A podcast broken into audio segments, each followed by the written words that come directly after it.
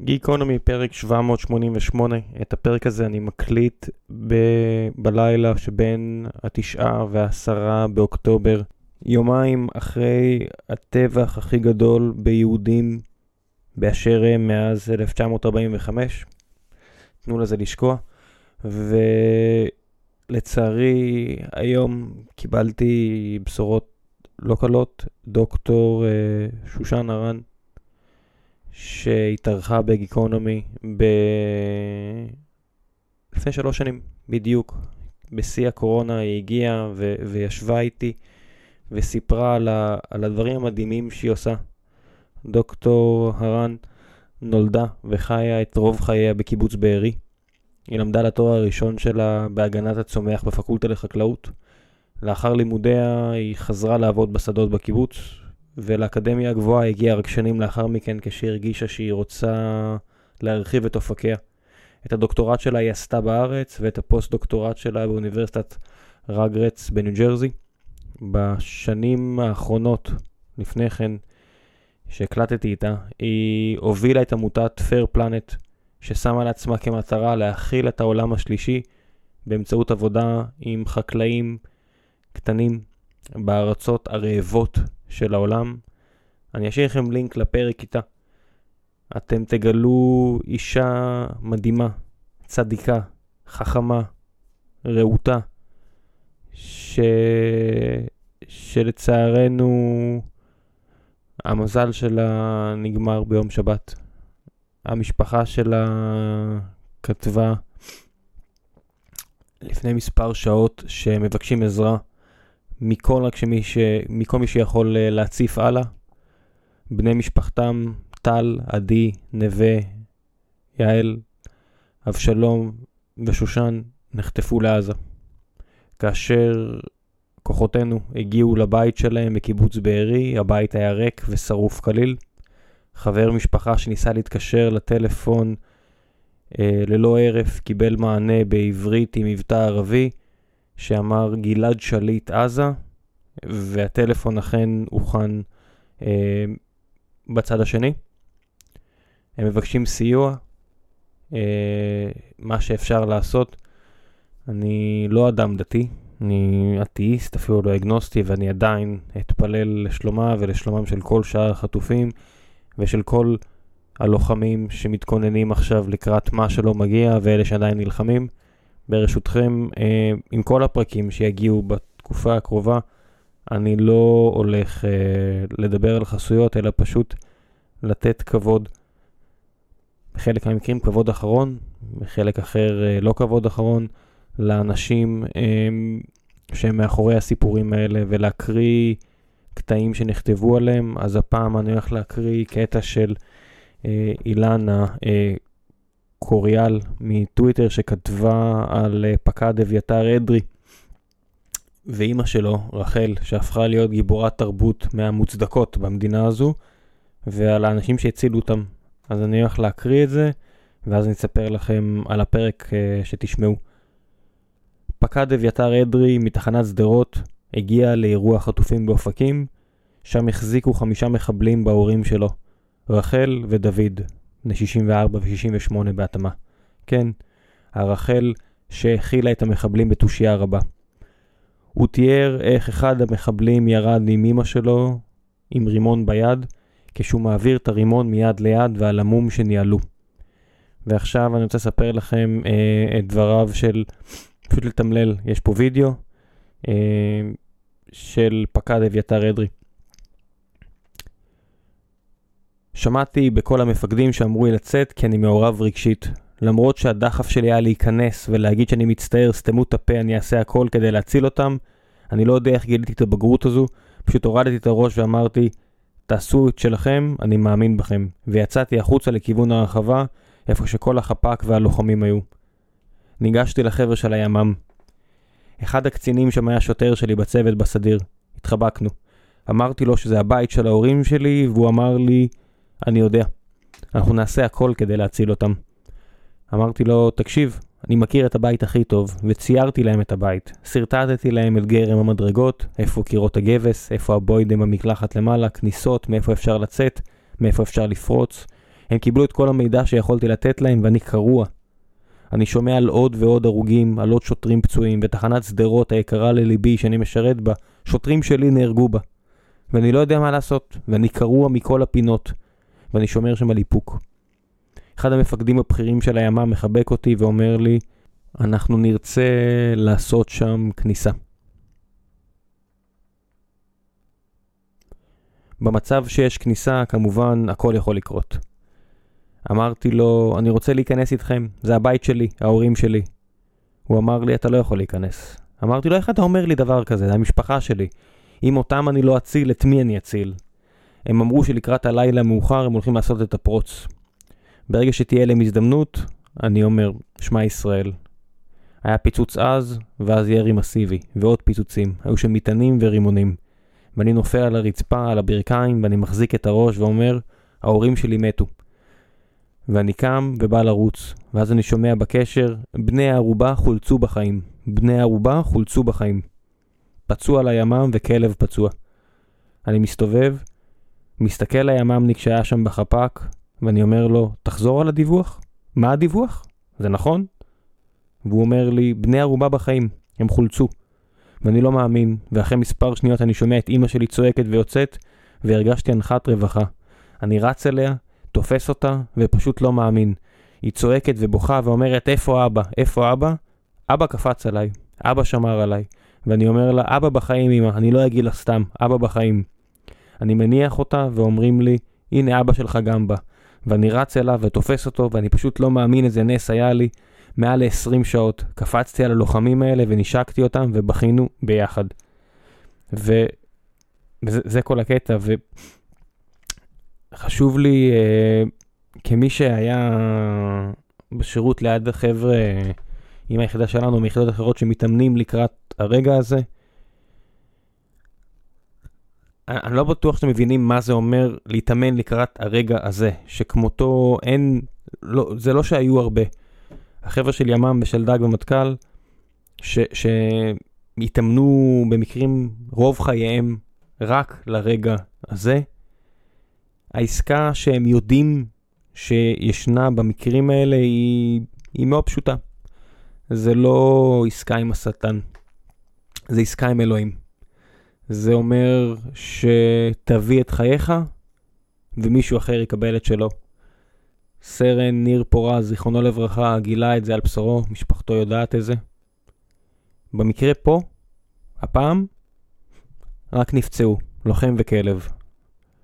אז רחל הביאה את הברכה ואת החוכמה, הימ"מ הביאו את המקצוענות, וכל מה שיש לי להגיד זה עם ישראל חי. ולפני שנגיע לפרק, אני קצת אספר לכם עליו. Uh, הפעם היה לי את הזכות הגדולה לארח את ניצן דוד פוקס.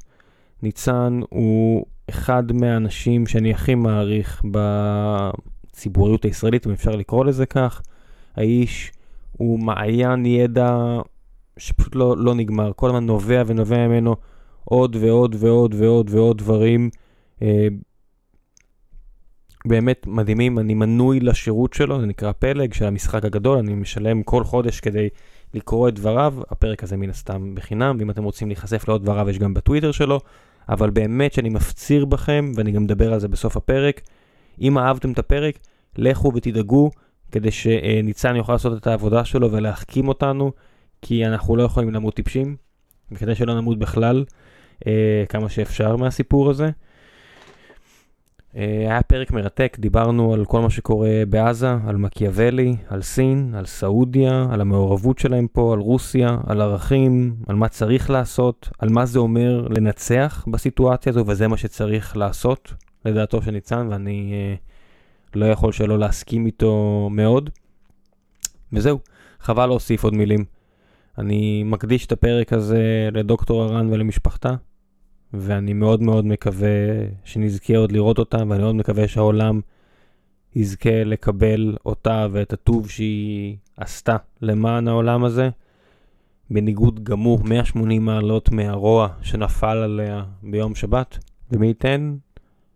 ונראה ימים יפים יותר ונחזור למתכונת רגילה של פרקים. בינתיים אני יכול להגיד לכם שיש שורה ארוכה של אנשים מדהימים כמו אורן נהרי ונדב אייל ושמרית מאיר ונועם טיבון ואחרים, אה, גם יובל דיסקין שדיברתי איתו קצת, ואז יובל עדיין לא הסכים, אבל כל שאר החבר'ה שמניתי אה, כבר הסכימו ויגיעו, וקיבלתי מבול של הודעות מכם, מאנשים שהם עכשיו במילואים, או אבלים, או בממ"ד, ו...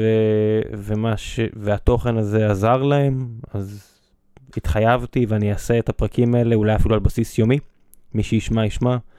אה, אין פה... אין פה חסויות, אין לי פה איזשהו אינטרס עסקי מהבחינה הזאת, זה בא על, על הזמן שלי ואני גאה לעשות את הדבר הזה ולהביא לכם את האנשים המעולים האלה שידברו אליכם, אה, וגם ציון שלוש, שנוציא עוד ועוד פרקים שפשוט משמחים אנשים, אני כל כך שמח לקחת חלק גם בזה, וזהו, גיקונומי 788 עם ניצם פוקס.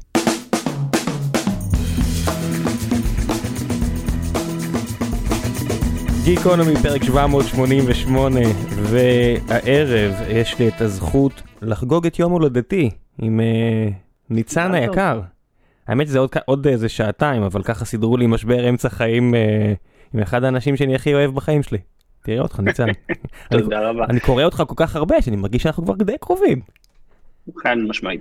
אתה שומע אותי גם כל כך הרבה. Uh, האמת שלאחרונה אני הרבה יותר קורא אותך מאשר שומע, כי כל מה שחיברת על מקיאוולי, אתה יודע, נגיד יש לי שם עוד איזה שלושה פרקים שמחכים לי, כן. זה לא, אני, אין לי רגשות אשם כשאני לא שומע את זה. בניגוד למיילים. כי הסדרה עדיין לא הסתיימה. גם, ואתה יודע, מקיאוולי שם מחכה לי כבר כמה מאות שנים, אם הוא יחכה לי עוד כמה שבועות זה לא נורא. היופי במקיאוולי זה שהוא התעסק לפני 500 שנה בנושאים שהם רלוונטיים אלינו היום, אז אה, לא, לא הייתי אומר שכדאי לחכות, כן? כאילו, אתה יודע, אפשר, אפשר כן. לפתוח את זה, כל הנושא הזה של המצור על פיזה, נגיד, ועכשיו מהמצב שלנו בעזה, כאילו... ועדיין, הרגשתי אוקיי. שהקטעים כן. שכתבת על נגרנו קרבה, כאילו ארמנים, הזרים, כן. אמרתי, לא יודע, זה מרגיש לי, משהו שם הרגיש לי, כן, אתה יודע, יום אה, שישי, אה, אחד החבר'ה שעובדים איתי, שלח לנו הודעה, הוא בחור באוקראינה. והוא שלח לי הודעה, אחרי שהוא שלח את זה למנהלים אחרים, כמה, ש... כמה שקשה לו, ואני מלווה אותו מההתחלה של הדבר הזה ברמה מאוד אישית, כי אני לא המנהל הישיר שלו, ולא יצא לי המון לעבוד איתו, אבל ברמה אישית מאוד uh, חשוב לי לדעת מה איתו. כל הסיטואציה בלתי אפשרית שם. והוא אמר כמה uh, הטבח הזה ב... בהלוויה שהייתה, שהם uh, הפילו שם את הטיל ההיפרסוניק שלהם על uh, 51 אנשים שבאו להיפרד כן. מלוחם. והוא אמר כמה ש... לא יודע, זה שבר אותו. הדבר הזה שבר אותו, והוא לא יודע אם הוא, הוא צריך קצת כמה ימים להתאושש, אמרתי לו, ברור.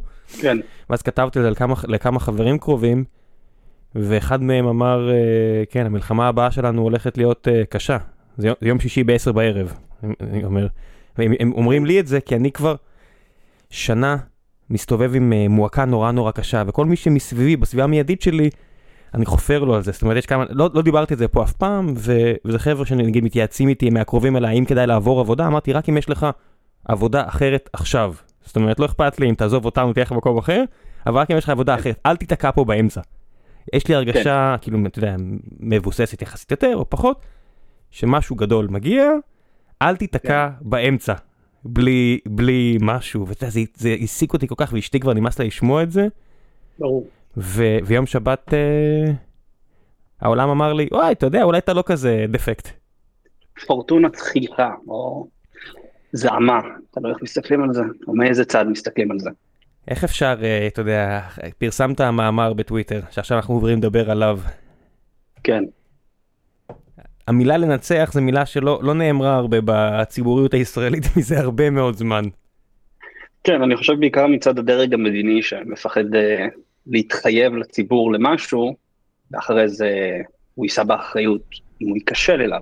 אנחנו לא אוהבים אחריותיות בישראל 2023 לצערי. כן, באופן כללי ownership זה לא משהו שמאוד מאוד חזק אצלנו, הקטע הזה בצה"לית של תרים את היד, תוריד את הראש, תגיד fuck שלי. גם צה"ל כן. לא... אתה יודע, יחסית לעובדה שרק לפני כמה שבועות אה, שוטר מצרי בודד, ולא בדיוק איזה חייל על, הצליח אה, להרוג שלושה, שני לוחמים ולוחמת, ו- כן. וכל כך להביך אותנו, היית מצפה שיהיה איזה הרמת יד, להור- הורדת ראש ואמירת fuck שלי ולמידה, אבל לא נראה שהיה המון מזה. יש משהו שאנחנו לא מעריכים, יש תמיד trade off במערכת בין השבירות שלה לבין השבירות של חלקים שלה. מה זה אומר? מה זה אומר? כן, דיברתי, אמרתי במגבלות. כדי שמערכת תהיה אנטי שבירה, כלומר היא תרוויח מהפתעות, מברבורים שחורים, מתנודתיות מאוד גדולה, כמו נגיד אה, האירוע שהיה בגבול מצרים, כמו האירוע שעברנו עכשיו, כמו נגיד שהחברה שלך, נגיד, פיתחה איזשהו מוצר שהתגלה ככישלון, ותהליך תכנון לא היה נכון, אז כדי שהחברה תרוויח מהפאק-אפ, היא צריכה שהחלק שעשה את ה fuck-up יישבר. כי כאשר הוא יישבר, מחליפים אותה. המידע הזה, גם יחליפו אותו וגם המידע הזה יעבור לשאר המערכת. אז כשיש לך חברה שיש בה accountability, ואנשים מבינים שכאילו, אנשים רואים ש- if you fuck up, אז כאילו אתה הולך, הבן אדם בא ואומר, אני נכשלתי, הנה מה שלמדתי ואני זז הצידה, אז אתה יכול לבוא ולהשתפר, אתה יכול לבוא ולהתאים את עצמך. מצד כן, שני, יותר מדי, יותר מדי פעמים של נכשלנו, נשברנו, we fucked up, מתי שאנשים אומרים, אז אולי אתם לא צריכים לעשות את זה. כן. לא, שוב, אתה יודע, אם, אם, אם הכיוון, יכול להיות שכל הכיוון לא נכון, כן? כן. אבל uh, אני חושב שהרבה פעמים אנשים עושים טעויות, ואתה צריך לבוא ובסוף לשאול את עצמך האם הטעות נובעת מהמקרה, האם זה נובע מנסיבות שלא נמצאות בשליטתו, או שהטעות נובעת מתהליך שהוא לא נכון, מקבלת החלטות שהיא לא נכונה, אה, תהליך חקירה, התעלמות מנהלים, כלומר, האם התהליך היה טוב והתוצאה הייתה דפוקה, כי בסופו של דבר אנחנו לא שולטים בתוצאה, כן? מקיאוולי, פורטונה, אקראיות, יש המון אקראיות בחיים שלנו, אנחנו לא שולטים בתוצאות של המעשים שלנו, אנחנו שולטים במעשים שלנו. וראשים צריכים לעוף בהתאם למה עשית, כן? יכול להיות שהתוצאה הייתה גרועה, אבל אם הדרך עשתה שלך הייתה נכונה, אז, אז, עדיין צריך להשאיר אותך. אני חושב שיש המון uh, heads of states, סוחרי נפט, uh, אנשים שהיו אמורים לבחור זוכי פרס נובל, שאומרים לעצמם, כן, יש המון אקראיות uh, בעולם. אני ממש uh, מסתכל על הדבר הזה, אם אני מצליח לנתק את עצמי מ... לא יודע מה, 12 פעמים שאני יורד למטה לבכות עם הכלב, אני אומר, זה שלא הצלחנו לשמור על גדר עם מצרים, עכשיו, מרגיש לי שהולך לשנות את העולם כמו ש... העובדה שלא הצלחנו להחזיק את הקו ביום כיפור, ב-73, שינה את העולם. אני חושב שרוב האנשים שמאזינים לנו אולי לא יודעים עד כמה מלחמת יום כיפור שינתה את כל העולם, ולא רק את uh, ישראל ומצרים. כן. Uh, אין ספק שזה נראה, uh, שיש לזה פוטנציאל לבצע שינוי מאוד משמעותי אזורית, uh, מפני שאנחנו עכשיו מתמודדים עם שתי חזיתות שאיראן בנתה, ויש לנו כרגע קרדיט לעשות מה שאנחנו רוצים, לפחות בחזית אחת מול חמאס. יכול להיות שהקרדיט גם יימשך לחיזבאללה, אם חיזבאללה יעשה את הטעות של לבדוק אותנו. ועם הקרדיט הזה, שאני חושב, אני מעריך כרגע שהוא עומד על בערך משהו כמו חודש של פעילות, כלומר יש לנו 30 יום פחות או יותר לעשות מה שאנחנו רוצים, ואז העולם יתחיל להגיד בואו נתכנס. אנחנו יכולים לפעול, אגב, אני, חושב, וזו נקודה שלצערי זנחנו, מלחמה היא לא רק של הצבא, כן, הצבא, הצבא נלחם, אבל כל מטרת, אחת המטרות הגדולות של המערך הדיפלומטי היא לייצר את הסביבה הדיפלומטית פוליטית כדי לאפשר לצבא למצות את הפעולות שלו. ואתה מדבר פה רק על לגיטימציה, אתה מדבר רק לגיטימציה ציבורית, ואתה יודע, סטייל הארמיה השישית שכותרה ב-73 וכל מיני דברים כאלה. אני, אתה יודע, בתור אדם שמאוד אוהב ביוב ואיך ביוב זורם, אני מסתכל על מיילים, אתה יודע, יש בכל uh, חטיבת שריון, אוגדת שריון, יש את כמות המיילים שאתה יכול לזוז כי צריך uh, דלק. ויש כן. איקס uh, ליטרים של דלק לטנקים ואיקס ליטרים של דלק למטוסים, ויש איקס פצצות ואיקס כדורים, וזה לא שיש לנו פה מפעלים שהולכים לייצר את זה. מעבר ללגיטימציה, כן. אתה צריך... אספקה. אספקה. אתה צריך שמישהו יחליט, אני נותן לך להמשיך לעשות את המלחמה הזו, או לחילופין, אתה לא יכול להמשיך להילחם, כי עוד איקס ימים ייגמר לך. נכון. אה, כן, וחלק מהשאלה, וזה אתגר שאוקראינה התמודדה איתו בצורה מדהימה, ואני ממש ממש ממש ממש ממש מקווה שמישהו במשרד החוץ עכשיו כאילו למד או עכשיו עושה crash course על איך האוקראינים עשו דיפלומטיה ציבורית. אוקראינה שמרה על העניין הבינלאומי ושמרה על בעלות הברית שלה מגויסות למאמץ המלחמתי מול מעצמה גרעינית כבר שנה וחצי. כן, כן. והם עושים את זה, הם מצליחים בזה. אה, לאוקראינה יש את היתרון שאין אה, PR נגדי. זאת אומרת, אנחנו תוך יומיים הולכים לעבור, אה, לפדל אחורה, כמו שמתאגרפים אה, כושלים מגדלים, מגלים. זאת אומרת, כבר היום, כשצה"ל עובר ממגננה למתקפה, התמונות כן. אה, יתחילו לצוף, וגם אני שמלא בוא. בתאוות נקם ו- ומלא בזעם, שאתה רואה את התמונות שמוציאים גופות של ילדים ונשים מתחת להריסות של שכונות שלמות, אפשר, כן. קל מאוד לדמיין איך זה ייראה בעיני העולם, לא חודש מהיום, יומיים מהיום. אוקיי, okay. שוב, הפעילות מבחינת אה, קנייה של אה, לגיטימציה וקנייה של קרדיט מדיני עובדת בשני מישורים שהם קשורים אחד לשני, יש לך את הציבור ויש לך את ההנהגה. אה, ויש גם איזושהי התעייפות של הציבור, כן, אז אפשר לשחק שם, אפשר לשחק שם, ואני באמת מקווה ש...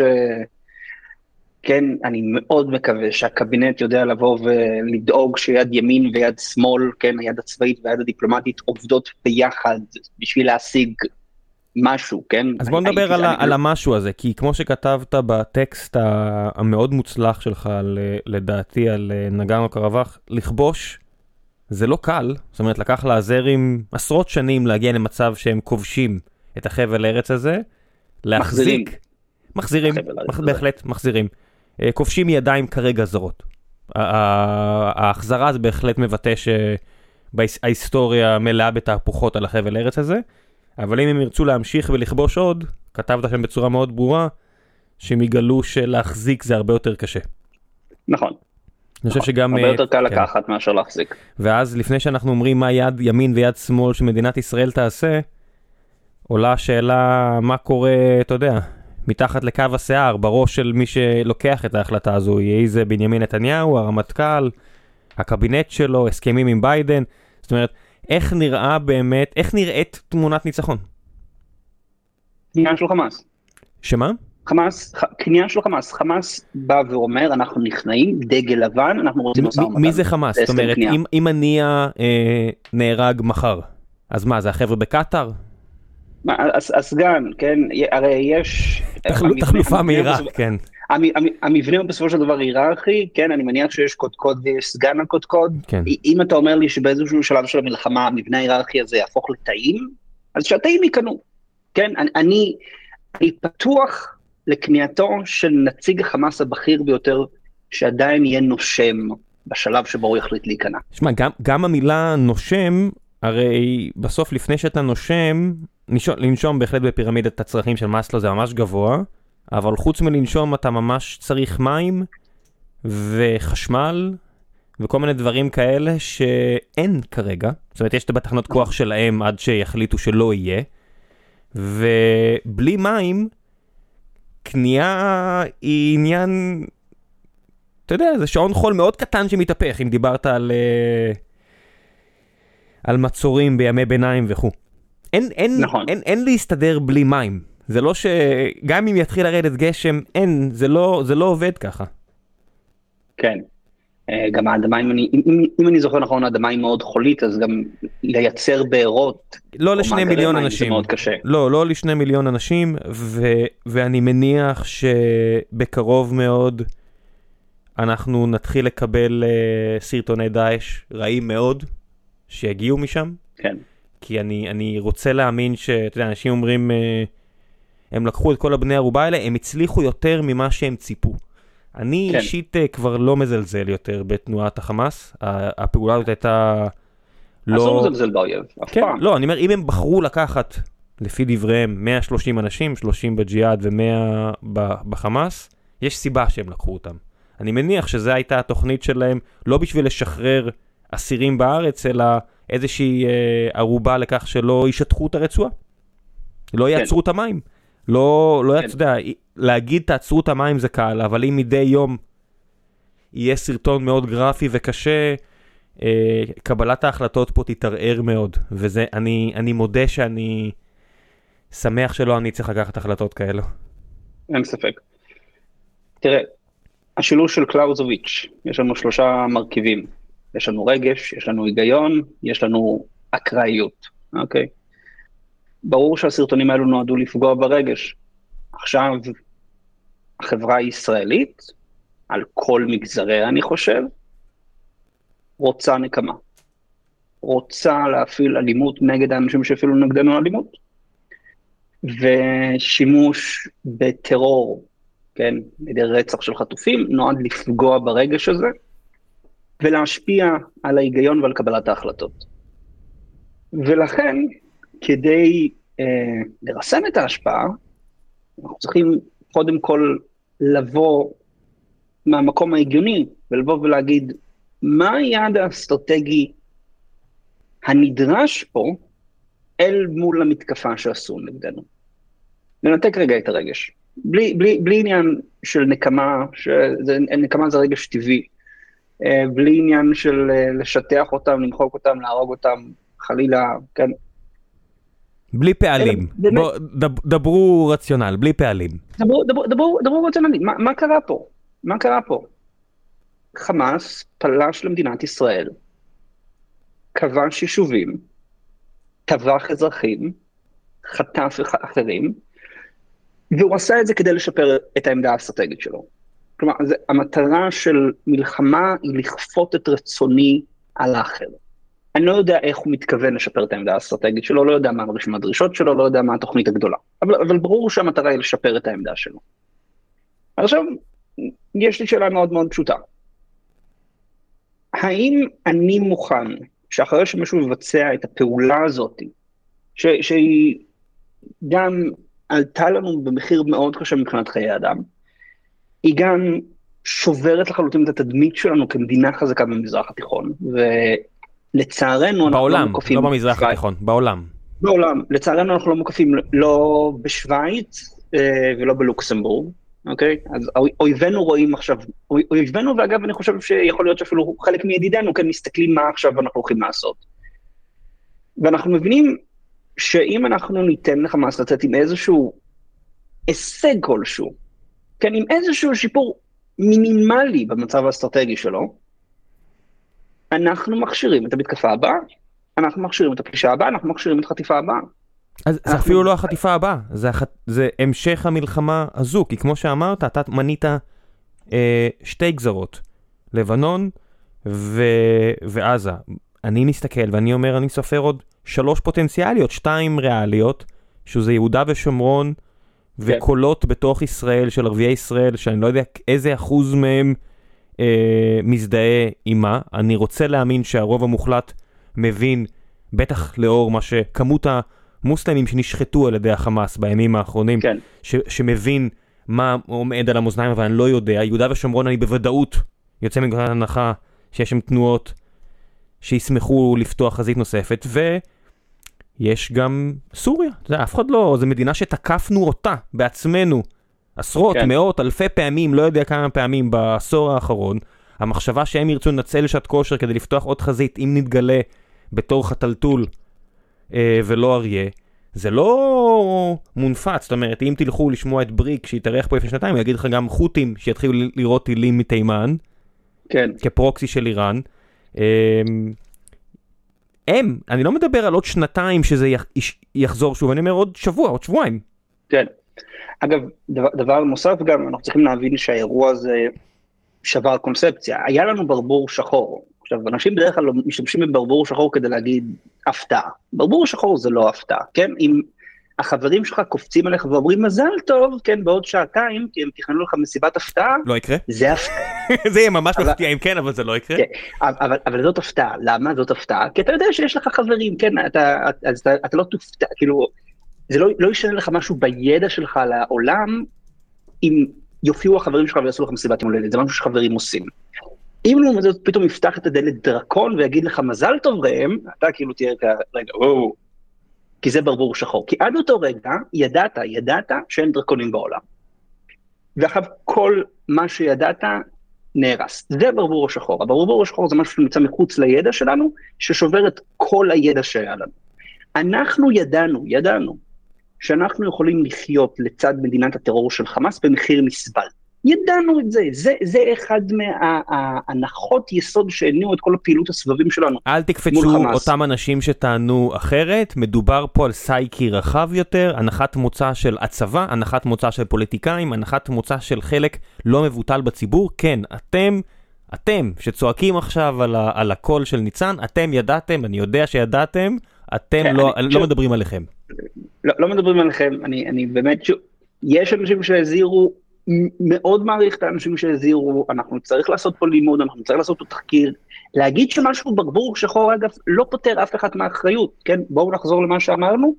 תהליכים נכונים ותוצאות לא טובות לא מעיפים ראשים, אבל תהליכים לא נכונים, תוצאות לא טובות, מעיפים ראשים.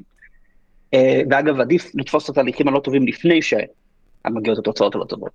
אוקיי, כי מה, מה בעצם היה התהליך הלא נכון של מדינת ישראל? מדינת ישראל הסתכלה על מתקפות הטרור שהיו לה עד עתה, והיא ראתה שברוב מתקפות הטרור, ברוב התקפות הטילים של אה, חמאס, נהרגו לנו בין אנשים בודדים לעשרות, לא, לא חלילה מזלזל בערך של כל הרוג, לא, לא חושב שזה זניח, אבל מבחינת ישראל במתמטיקה הקרה, כן, לכאורה, שלושה, ארבעה, חמישה הרוגים בסבב, זה מחיר נסבל, כן, כאשר לכבוש את הרצועה יעלה לך ב-600-700 אלף חיילים הרוגים. אממה, מה שלא לקחנו בחשבון, שמתקפות טרור לא מתפלגות כמו עקומת פעמון, כן, שיש לך ממוצע ואז כל ערך שמתרחק מהממוצע הזה דועך באופן אקספוננציאלי, כלומר, ניקח דוגמה לגודל שכן מתכנס לעקומת פעמון, גובה, כן, רוב האנשים נמצאים בגובה של נגיד מטר שבעים במדינת ישראל, עם טיפה תזוזה ימינה ושמאלה, כן? אני לא הולך למצוא פתאום בן אדם בגובה עשר מטר, לא, אין לא עשרה מטר אדם, אה, לא משנה כמה סטיות תקן תיקחו את זה, הפעמון נגדע. נכון, אבל במקרה של מתקפות טרור, רוב מתקפות הטרור בעולם, כן, מדבר, אנחנו מדברים בעולם, מסתיימות בבין אפס הרוגים למספר בודד. אבל ההתכנסות הזאת יש זנב ארוך. מה זה אומר זנב ארוך? שיש מפלצות של 1,700 הרוגים, של 1,300 הרוגים. אנחנו חטפנו מפלצת בזנב. אנחנו, הייתה, הסתתרה מפלצת בזנב והיא באה אלינו. והטעות שלנו הייתה זה שבכלל לא הסתכלנו על הזנב. היינו ממוקדים בכל ה-0 עד 10 הרוגים, ואמרנו, טוב, זה מחיר נסבל. ועכשיו, אגב, הטעות שלנו תהיה, הטעות הכי קריטית שלנו תהיה לבוא ולהגיד, זה הכי גרוע שחמאס יכול לעשות. או, אין... לא. אני, אני חושב שאפילו זה, אפילו מה שקרה, אם ניקח עכשיו את ציר הזמן קדימה, נבין שב-2023 עם ההשפעה של התקשורת, בטח במצב שישראל הייתה בו, אה, חוסר תגובה, חוסר אמונה, שבירה של הסייקי הישראלי, יכול להוביל, אפילו בלי שחמאס יעשה עוד משהו, אני אומר, רק הסיטואציה הנוכחית, המחיר שלה, אם לא תנוהל היטב, יכול להיות כמעט קיומי לעניות דעתי. אין ספק, אין ספק, יש, אני מכיר אנשים שאומרים, אם אנחנו לא נצא עם הישג משמעותי מהמערכה בעזה, אם אנחנו לא נכה את חמאס שוק על ירך ונבטיח שהאירוע הזה לא קורה שוב, הם לא רואים את העתיד שלהם בארץ. ופייר, אני מבין אותם, זה מפחיד. זה, אתה יודע, אני לא, אני, אני, אני נמנע מלראות uh, סרטונים ותמונות כן. מהזוועה הזאת, אבל יש לי משהו אחד שצרוב לי בתודעה, וזה אפילו, זה לא תמונה שראיתי, אני, uh, אוקיי, אני, אני אדם דתי, כן? מי שחובש כיפה זה מי ש... יש לך שיער לא- לא- לא- וכיפה כהה, זה דרך טובה להסתיר את אה, מידת האמונה שלך. גם לצערי, תאיזם אי אפשר לשמוע בכל, אז אנשים לא יכולים לדעת. אה, לפי זה, אז, אז אני, אני, אני אדם דתי, חזרתי בתשובה ב-2017, אגב, בסוכות, לא משנה. אז אה, הידיעות הראשונות על מה שמתחולל הגיעו בתפילת שחרית בבית הכנסת, אוקיי? הגבאי בא ואמר, תראו, אנחנו יודעים שנכנסו כמה טרקטורים לקיבוץ בארי ויש קרבות. רגע, רגע, אוקיי. למי שלא מכיר אותך, אתה גר צפונה, לא דרומה. זה לא, ש... זה לא שהגבאי אומר, חבר'ה, תארזו, אנחנו צריכים לרוץ, כן? למקרה ומישהו מנסה לש... לשים אותך עכשיו על המפה הגיאוגרפית של ישראל. כן, אז זה אומר שיש איזשהו אירוע, ויש איזשהו אירוע ואתה מבין שהוא אירוע רע, כן? טרקטורים של מחבלים שנכנסים לקיבוץ, זה לא אירוע שאנחנו רגילים, זה אירוע עם פוטנציאל גבוה, גבוה של הרוגים. אתה, אתה מבין שמשהו רע קורה פה. בטח ואנחנו המניין עושה תפילות, אנחנו מבינים, אנחנו מבינים שיש פה איזושהי מועקה, אבל אתה לא מבין את ההיקף. ומתחילות שמועות, ומתחילים דיבורים. עכשיו, אני, אני כאנליסט, אני, הבסיס של האנליזה שלי היא ספקנות. כלומר, אני, אם אני שומע שמועה, אני קודם כל מסנן אותה. אני אומר, אני, אני צריך לראות, אני צריך לראות מקור מידע מוסמך, אני צריך רגע להבין, אני לא יכול להתבסס על שמועות כדי לבנות את התמונת עולם שלי. אה, כי זה, זה לא אמין, זה בסיס לא אמין. ואז מגיע עץ מוצ"ש. ואתה מבין מה קרה, אתה מתחיל להבין מה קרה, כן? אנחנו עדיין, אנחנו עדיין מגיעים להיקף הזה. ומגיע הערב, מגיע לילה, אני משכיב את הגדולה שלי, את אה, אביגיל, שתיים, 200 וחצי, אני משכיב אותה בלוי לידינו, כי אתה, אתה קצת מפחד להשכיב אותה בחדר ליד, כי אתה לא יודע מי מסתובב שם, אבל אני מסתכל עליה. היא ישנה, היא ישנה בשלווה, ואני אומר, יש עכשיו הורים ש... לפני יום עשו את אותה סיטואציה כמוני והם לא קמו. לקחו להם את הילדים, לקחו אותם, רצחו אותם. ואתה אומר, איך אני מוודא שסיטואציה כזו לא קורית שוב? כי אני לא מוכן שעוד בן אדם יצטרך לחוות, אתה יודע, שוב, אני, כי אני שוב חוזר לתמונה הזאת. כן, אני, אני, אורי כץ, אה, דוקטור אורי כץ אומר הרבה פעמים שאם מישהו רוצה לשמור על יהודים בטוחים, שלא ירכז את כולם במקום אחד עם אה, כן. הנהגה בעייתית, זאת אומרת, הטענה שלי היא, זאת אומרת, הוא, הוא מעלה טענה שישראל לא שיפרה את uh, מצב הביטחון של היהודים ברחבי העולם. לטענה שלו אני אגיד שאני והרבה אנשים שאני מכיר, הקו הגנטי שלי הגיע ממדינות רקובות, רקובות, רקובות ומסוכנות, מסוכנות, מסוכנות, שאילולא כן. מדינת ישראל, זה לא שקנדה וארצות הברית אה, חיכו עם זרועות פתוחות ואמרו, בואו יהוד, בואו כולכם כן. מוזמנים. זאת אומרת, בילדי מדינת ישראל, המשפחה שלי, אבא של סבא שלי, החביא אדם במשפחה שלי בארון בקישינב, כדי שלא ישחטו כן. אותו כמו תרנגולת. כן. אנשים מהצד השני הגיעו, זאת אומרת אצלנו הבן שלי הוא כן. חצי חצי, הגיעו ממקום שעשו את זה גם ליהודים. הנחת המוצא כן. היא שמדינת ישראל קמה כדי שזה לא יקרה. האמת המרה היא שמלבד מדינת ישראל אני לא מדמיין עוד מקום אחד עכשיו בעולם שיש בו יהודים שמאורע כזה יכול לקרות בו. זה, זה אמרה מזעזעת לומר, אבל אני כן. לא מדמיין עוד מקום, ועובדתית גם לא דמיינתי שזה יקרה בדרום ישראל, כן. אבל כרגע אני לא מדמיין עוד מקום מלבד ישראל, שבו יהודים צריכים להרגיש אה, סכנה שהם יישחטו כמו תרנגולים בכמות כזו גדולה. כן. אה, בגלל שהם תראה, יהודים, כן? לא, לא אם אתה באוקראינה ורוסיה לא. תוקפת והורגת את כולם, כן. כן. למרות שעכשיו גם האוקראינים מבינים ש... עכשיו האוקראינים מרגישים אה, יסלחו לי על ההשוואה, אבל האוקראינים מרגישים טיפה יהודים מול הרוסים. אגב, מסיבות מוצדקות בצדק גמור, הם עוברים שואה. אמירות שיוצאות מתוך רוסיה, כאילו מתוך כל מיני בלוגרים, זה מזעזע. אבל זה לא רק אמרות, זה לא רק אמרות, הם עוברים שם שואה. זה גם עשייה. כן, הם עוברים שואה. רצח עם. אה, ואגב, אני מקווה שאחד הדברים שאולי טיפ-טיפה יש הפנמה בישראל, למרות שאני לא בטוח עדיין לא, לא הגיע מישהו כדי לתרגם את זה, זה שהעמידה שלנו בצד, באופן ניטרלי, הסירוב לגנות את הפלישה הרוסית לאוקראינה היא חרפה, שהיה ברור שהיא חרפה עוד ברמה העקרונית, ועכשיו אנחנו מגלים כמה היא גם ברמה הריאליסטית, כן? כי עכשיו אנחנו רוצים לגיטימיות בעולם, אנחנו רוצים תמיכה מהעולם, פייר, אם העולם יבוא ויגיד לנו, ומה היה עם אוקראינה, ואנחנו נגיד לו. כן, כאילו... מה, מה היה הקש לדעתך ששבר את גב הרוסי? זאת אומרת, רוסיה בבירור, עם ההודעות שלה, עם הבחירה שלה לעצור אדם שהגיע להפגין שם במוסקבה, או אישה, אה, בשמת אה, בגידה, או לא יודע מה הם עשו שם.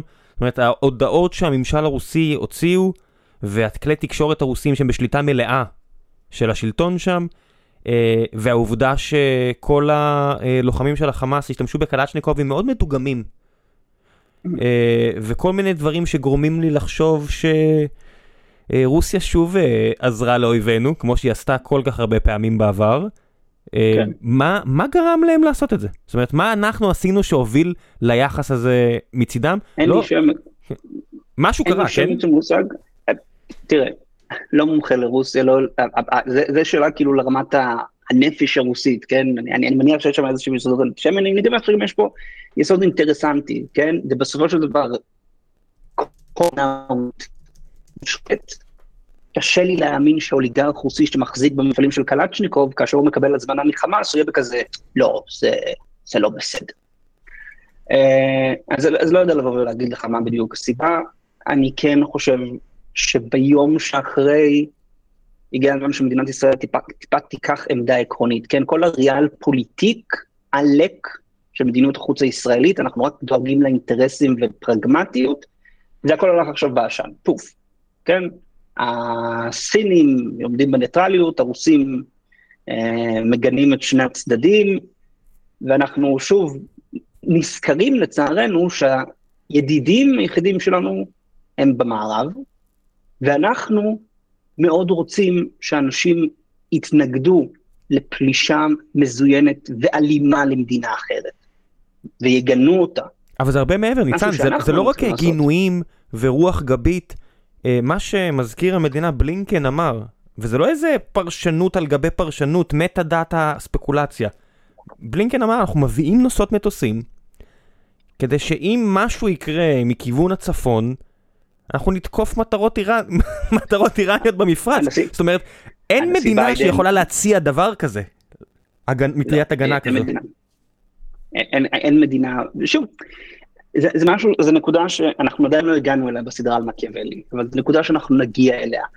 בגלל שיש כל כך הרבה אקראיות בעולם שלנו, ואקראיות כל כך משפיעה על התוצאות של המעשים שלנו, מדיניות חוץ נכונה צריכה להתחיל מעקרונות, ולא מאיזשהו שיקול אה, מעשי, כן, של בוא נניח מה התוצאה שאנחנו רוצים ומשם נתקדם. אוקיי? כלומר, ברור שצריך להיות איזשהו שיקול מעשי, אבל לדוגמה, עיקרון, אני מתנגד לפלישה חמושה של מדינה אחת למדינה אחרת, ללא, ללא מטעמים של, אה, לא איזושהי פרובוקציה מלחמתית, כן?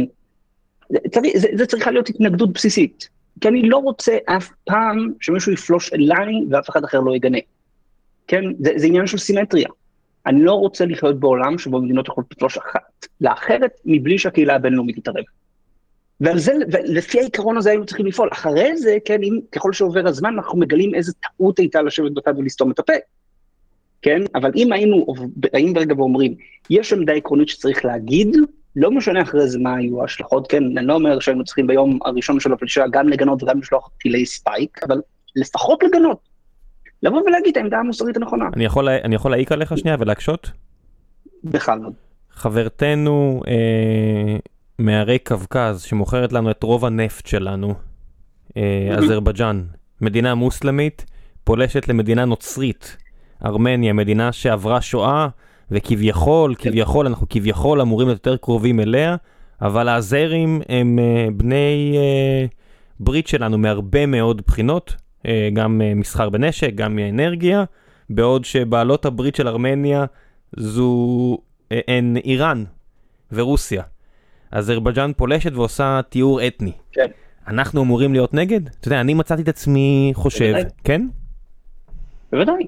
שוב, אני חושב, כן, ואתה יודע, זה מצחיק, כי המסמך שאנחנו כביכול מדברים עליו שלא פחות מניצחון הוא כנראה מסמך ימני שהיו, יש אנשים שיקראו לו, אני יודע, כבר קיבלתי אמירות על אה, זה שאני קורא לתיאור אתני ידה ידה ידה, אה, ועכשיו אני מדבר ואני נשמע, אני מניח, בעיני חלק מהאוזניים היותר ימניות כמו שמאלן אה, רצח, אבל בסדר, מה לעשות, עמדות מורכבות, העולם מורכב, ואתה הולך לפי עקרונות או לפי תוויות, אז אני חושב, אני חשבתי, כן, וזו אמירה שאמרתי, וכמובן שלא הייתה אף אוזן קשבת. באתי, ואמרתי, אני חושב שמדינת ישראל באמת צריכה לבוא ולעזור רגע לאזרבייג'אן וארמניה, לעבוד ביחד ולהגיע לאיזשהו הסכם שלום, ולא רק לבוא ולחמש את פרוסיה הקווקזית. פרוסיה הקווקזית, כן? כי אזרבייג'אן היא פרוסיה הקווקזית. היא הפכה להיות מעצמה צבאית קטנה, שאפתנית מאוד, שאתה יודע, עכשיו נכנסים כל מיני שיקולי, עוד פעם שיקולי הריאל פוליטיק. לא, כי אם הם יפלשו, אחרי שהם יפלשו לארמניה ויאכלו את הארמנים, הם יעברו לצפון, לצפון איראן. אוקיי, ואם לא? כלומר, אה, כן, עכשיו מדברים על זה שהם רוצים לפתוח, לכבור. לא מדברים, אבל הם שולחים רמזים לככה שהם רוצים לפתוח את מסדרון אה, זנגזור בדרום ארמניה. ברגע שהמסדרון הזה ייפתח, חיזקת את טורקיה. כן, נתת לה השפעה יותר גדולה במרכז אסיה, דחקת את איראן. אני אגב חושב, וזה דיון אחר, שהאיום ארוך הטווח אה, המשמעותי על ישראל זה לא איראן, זו טורקיה. כי טורקיה חזקה יותר כלכלית, טורקיה חזקה יותר צבאית, המיקום של טורקיה הוא הרבה יותר מעניין על ישראל. טורקיה הייתה לא הרבה יותר חזקה, אה, אני חושב, לפני שנה וחצי. בשנה וחצי הזו טורקיה מצאה כמות גז אינסופית בים השחור. לא. טורקיה הייתה מדינה שהיא הייתה, כמעט 100% מהאנרגיה שלה הייתה מיובאת, מה שהוביל להמון המון קשיים בגיאופוליטיקה שלה. כעת לטורקיה, זאת אומרת, ב-2009 ישראל מוצאת גז, וטורקיה אומרת, אוקיי, אני אתחיל לחפש גם בים התיכון הזה, אני אעשה עסקאות עם לוב, אני אתחיל לעשות לעצמי אה, מדפים בים, מדפי, אה, מדפים יבשתיים כדי שאני אוכל לחפש, ואז היא מוצאת בכלל אצלה. בים השחור כמות גז, שאני לא מבין, אני חושב שאנשים לא מפנימים עד כמה טורקיה, שהיא גם ככה מעצמה ופוטנציאל מעצמתי, זכתה בלוטו שם. כן. נכון, אז, אז משיקולים של, שיקולי ריאל פוליטיק, אנחנו לא רוצים לראות את התחזקות של אה, טורקיה, אבל גם, שוב, כן, עמדה עקרונית. אני לא רוצה לראות נשק ישראלי משמש את אזרבייג'אן כדי לאכול חלקים מארמניה. לא רוצה לראות, לא. הנגורנו קרבאח, אני לא מדבר על נגורנו קרבאח. אוקיי, זה חבל ארץ שלנו במחלוקת, לקחו אותו מהזרים, הזרים רצו אותו בחזרה, שני הצדדים ביצעו מעשי טבח, אני, אני לא נכנס לזה. אבל עכשיו אנחנו חימשנו את הזרים עד השיניים, והם מרגישים שכנראה הם יכולים להשיג עוד אה, דברים באמצעות פתרונות צבאיים. אז כן, אני חושב שעקרונית, מדינת ישראל צריכה באופן עקרוני לבוא ולהגיד לבקום, תקשיבו, אם אתם כותבים את השטח הריבוני של ארמניה, אנחנו נצטרך לבחון מחדש את היחסים הביטחוניים איתכם. תקשיב, זה הפתיע אותך? זה הפתיע אותך? זאת אומרת, אני, אני בן אדם שרב ומתלהט מהר, ואחרי כל כך הרבה ריבים, אנשים שאמרו תמיד את האמרה הזאת של, שאני שאלתי אותם, מה אתם חושבים שיהיה האנד גיים, תמונת הניצחון עם הפלסטינאים? אמרו, יום אחד יהיה פה מלחמה נורא נורא נורא גדולה, ואז הם לא יהיו פה יותר.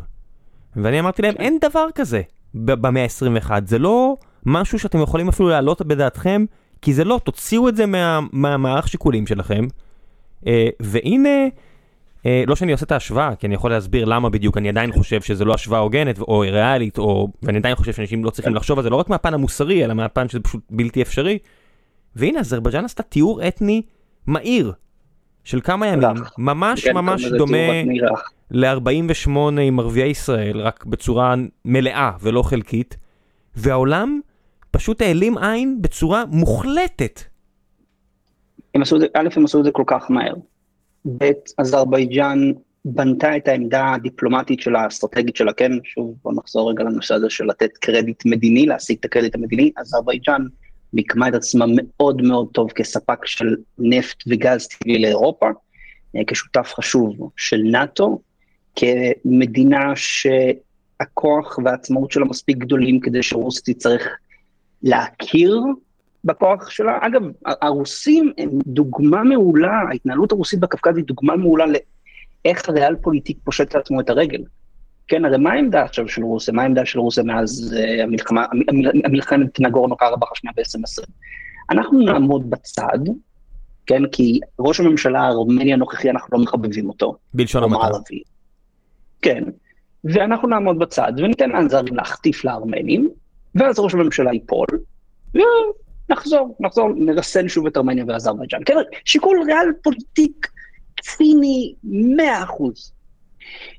והם נכשלו ב-2020 להפיל את uh, ראש הממשלה הארמני. ניצח uh, ברוב בבחירות בזק ב-2021, ומאז הרוסים ממשיכים לחפור לעצמם את הבור. כי מה הם עושים? הם ממשיכים למנוע סיוע לארמניה. ארמניה לכן מתקרבת יותר מהר למערב, והרוסים גם נותנים לאזרבייג'אן עוד להתחזק, מה שגם מחזק את ההשפעה הטורקית באזור, וההתרחקות הארמנית מרוסיה מחזקת את ההשפעה האיראנית באזור.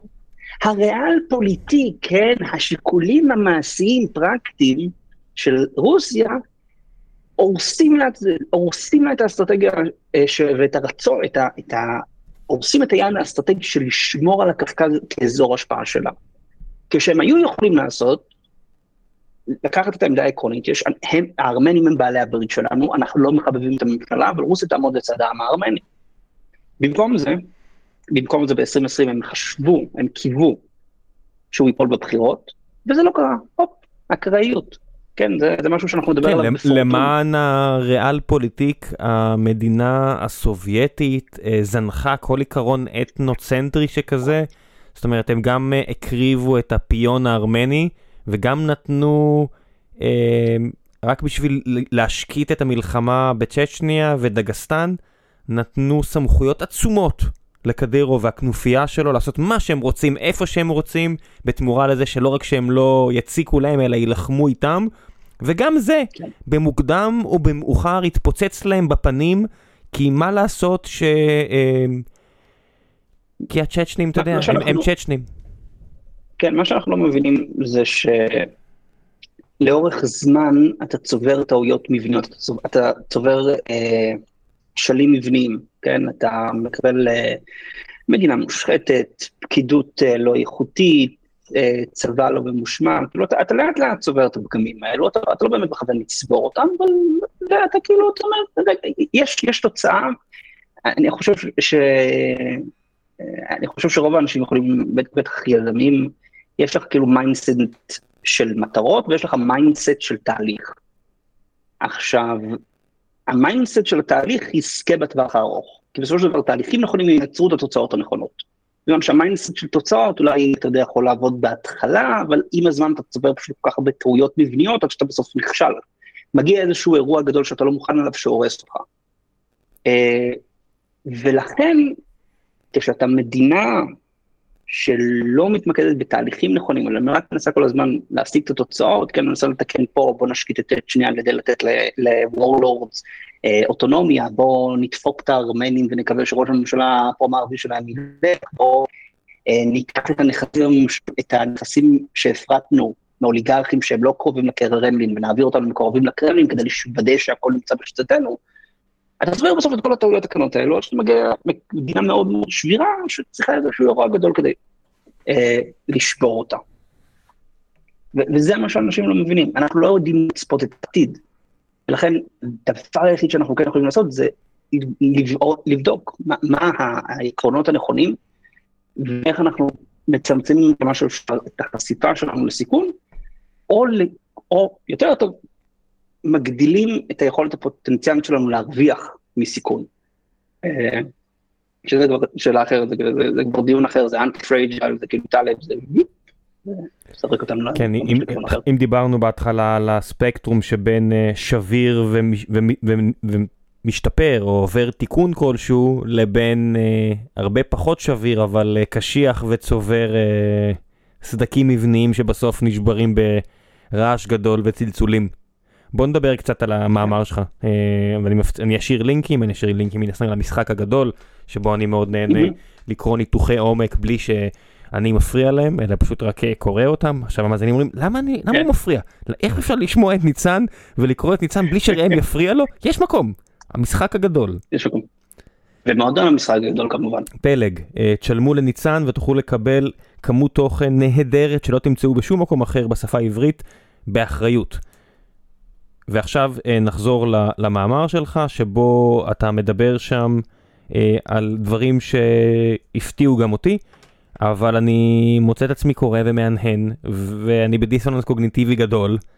כן. כן, אז בוא תספר קצת על ההיפותזה, תזה ומה אתה מציע. אוקיי, okay. ההיפותזה, אז, אז בואו נחזור רגע למה שאמרנו, הקונספציה שאנחנו יכולים לחיות ליד מדינת הטרור של חמאס התרסקה. כן, יש לנו התפלגות עם זנב ארוך של הרוגים, אנחנו לא יכולים לאפשר, אה, לפ... אנחנו, לא, אנחנו לא יכולים לאפשר לחמאס את ההזדמנות הבאה לבצע מגה פיגוע בנושא הזה, וכמובן שאנחנו גם לא יכולים לאפשר לאירוע הנוכחי הזה להסתיים אה, בלי שאנחנו השגנו מכה משמעותית לחמאס והבהרנו לכל מי שמסתכל באזור, שאם תנסו לעשות משהו כזה, זה לא ישתלם לכם. עכשיו, איך אתה מוודא שזה לא ישתלם לכם? הדרישה היא מאוד מאוד פשוטה, היעד הוא מאוד מאוד פשוט, לא קל, לא קל, אבל פשוט. כניעה של חמאס. לא כניעה ללא תנאים של חמאס, לא השמדה של חמאס, כי אני לא רוצה לתת להם את הסיפוק של שהידים, כניעה של חמאס. אגב, אם בתהליך להגיע לכניעה גם יושמדו, אז אה, מצער, כן. אבל אה, זה מחיר שאני מוכן לשלם אישית, על אף אה, הפגיעה בתעשיית המחרטות בעזה. אה, לא, צריך, צריך להגיד את האמת, ששוב, זה... אני מזכיר, זה לא, יש שם יותר מ-100 ישראלים מוחזקים כבני ערובה, זה מספר שאנחנו לא נכון, מדמיינים. אותו. אה, כמו ששמעתם אותי על הפתיח, אה, משהו שלי ממש שבר אותי ברמה האישית, גם אורחת לשעבר של הפודקאסט הזה, שעליה דיברתי בתחילת uh, הפרק, אישה מדהימה שרק עשתה טוב בעולם הזה, ולכן גם כן. אירחתי אותה. Uh, היא שם. זה, המחיר הוא עצום, ועדיין... המחיר הוא עצום. שוב, היעד הוא קנייה של חמאס. זה היעד. חמאס לא יכול לצאת, היעד זה קנייה של חמאס, חמאס לא יכול לצאת מהמצב הזה עם תמונה, עם, עם תמונת ניצחון שלו, עם תמונה שלו על הרגליים, או כן, אפילו אם הוא כזה שהוא הגיע לשהידה. אני, אני צריך שהנהגת חמאס, whatever it is שתישאר, תבוא ותגיד אנחנו נכנעים, ואלו התנאים. עכשיו, שימו לב שאני אומר כניעה ולא כניעה ללא תנאים. למה אני אומר כניעה ללא תנאים? בדיוק בגלל מה שראם הזכיר. יש לו חטופים. חמאס הציג, השיג נכס אסטרטגי על מדינת ישראל, שמדינת ישראל רוצה אותו בחזרה. אנחנו רוצים את החטופים בחזרה. אבל אנחנו לא יכולים לסיים את האירוע הנוכחי בלי כניעה של חמאס, כי אנחנו נכשיר את חטוף הבא.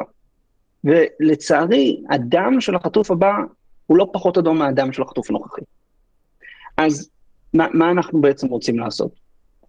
אנחנו רוצים אה, להכניע את חמאס על ידי, כן, אני חושב, ושוב, וזה כבר פתוח לדיון האופרטיבי אסטרטגי ברמה, במימד הצבאי שלה, אני חושב על ידי לקיחה של שטח ופגיעה בתמיכה של האוכלוסייה האזרחית, ולבצע את זה באופן שמסכן בצורה מינימלית את החיילים שלנו.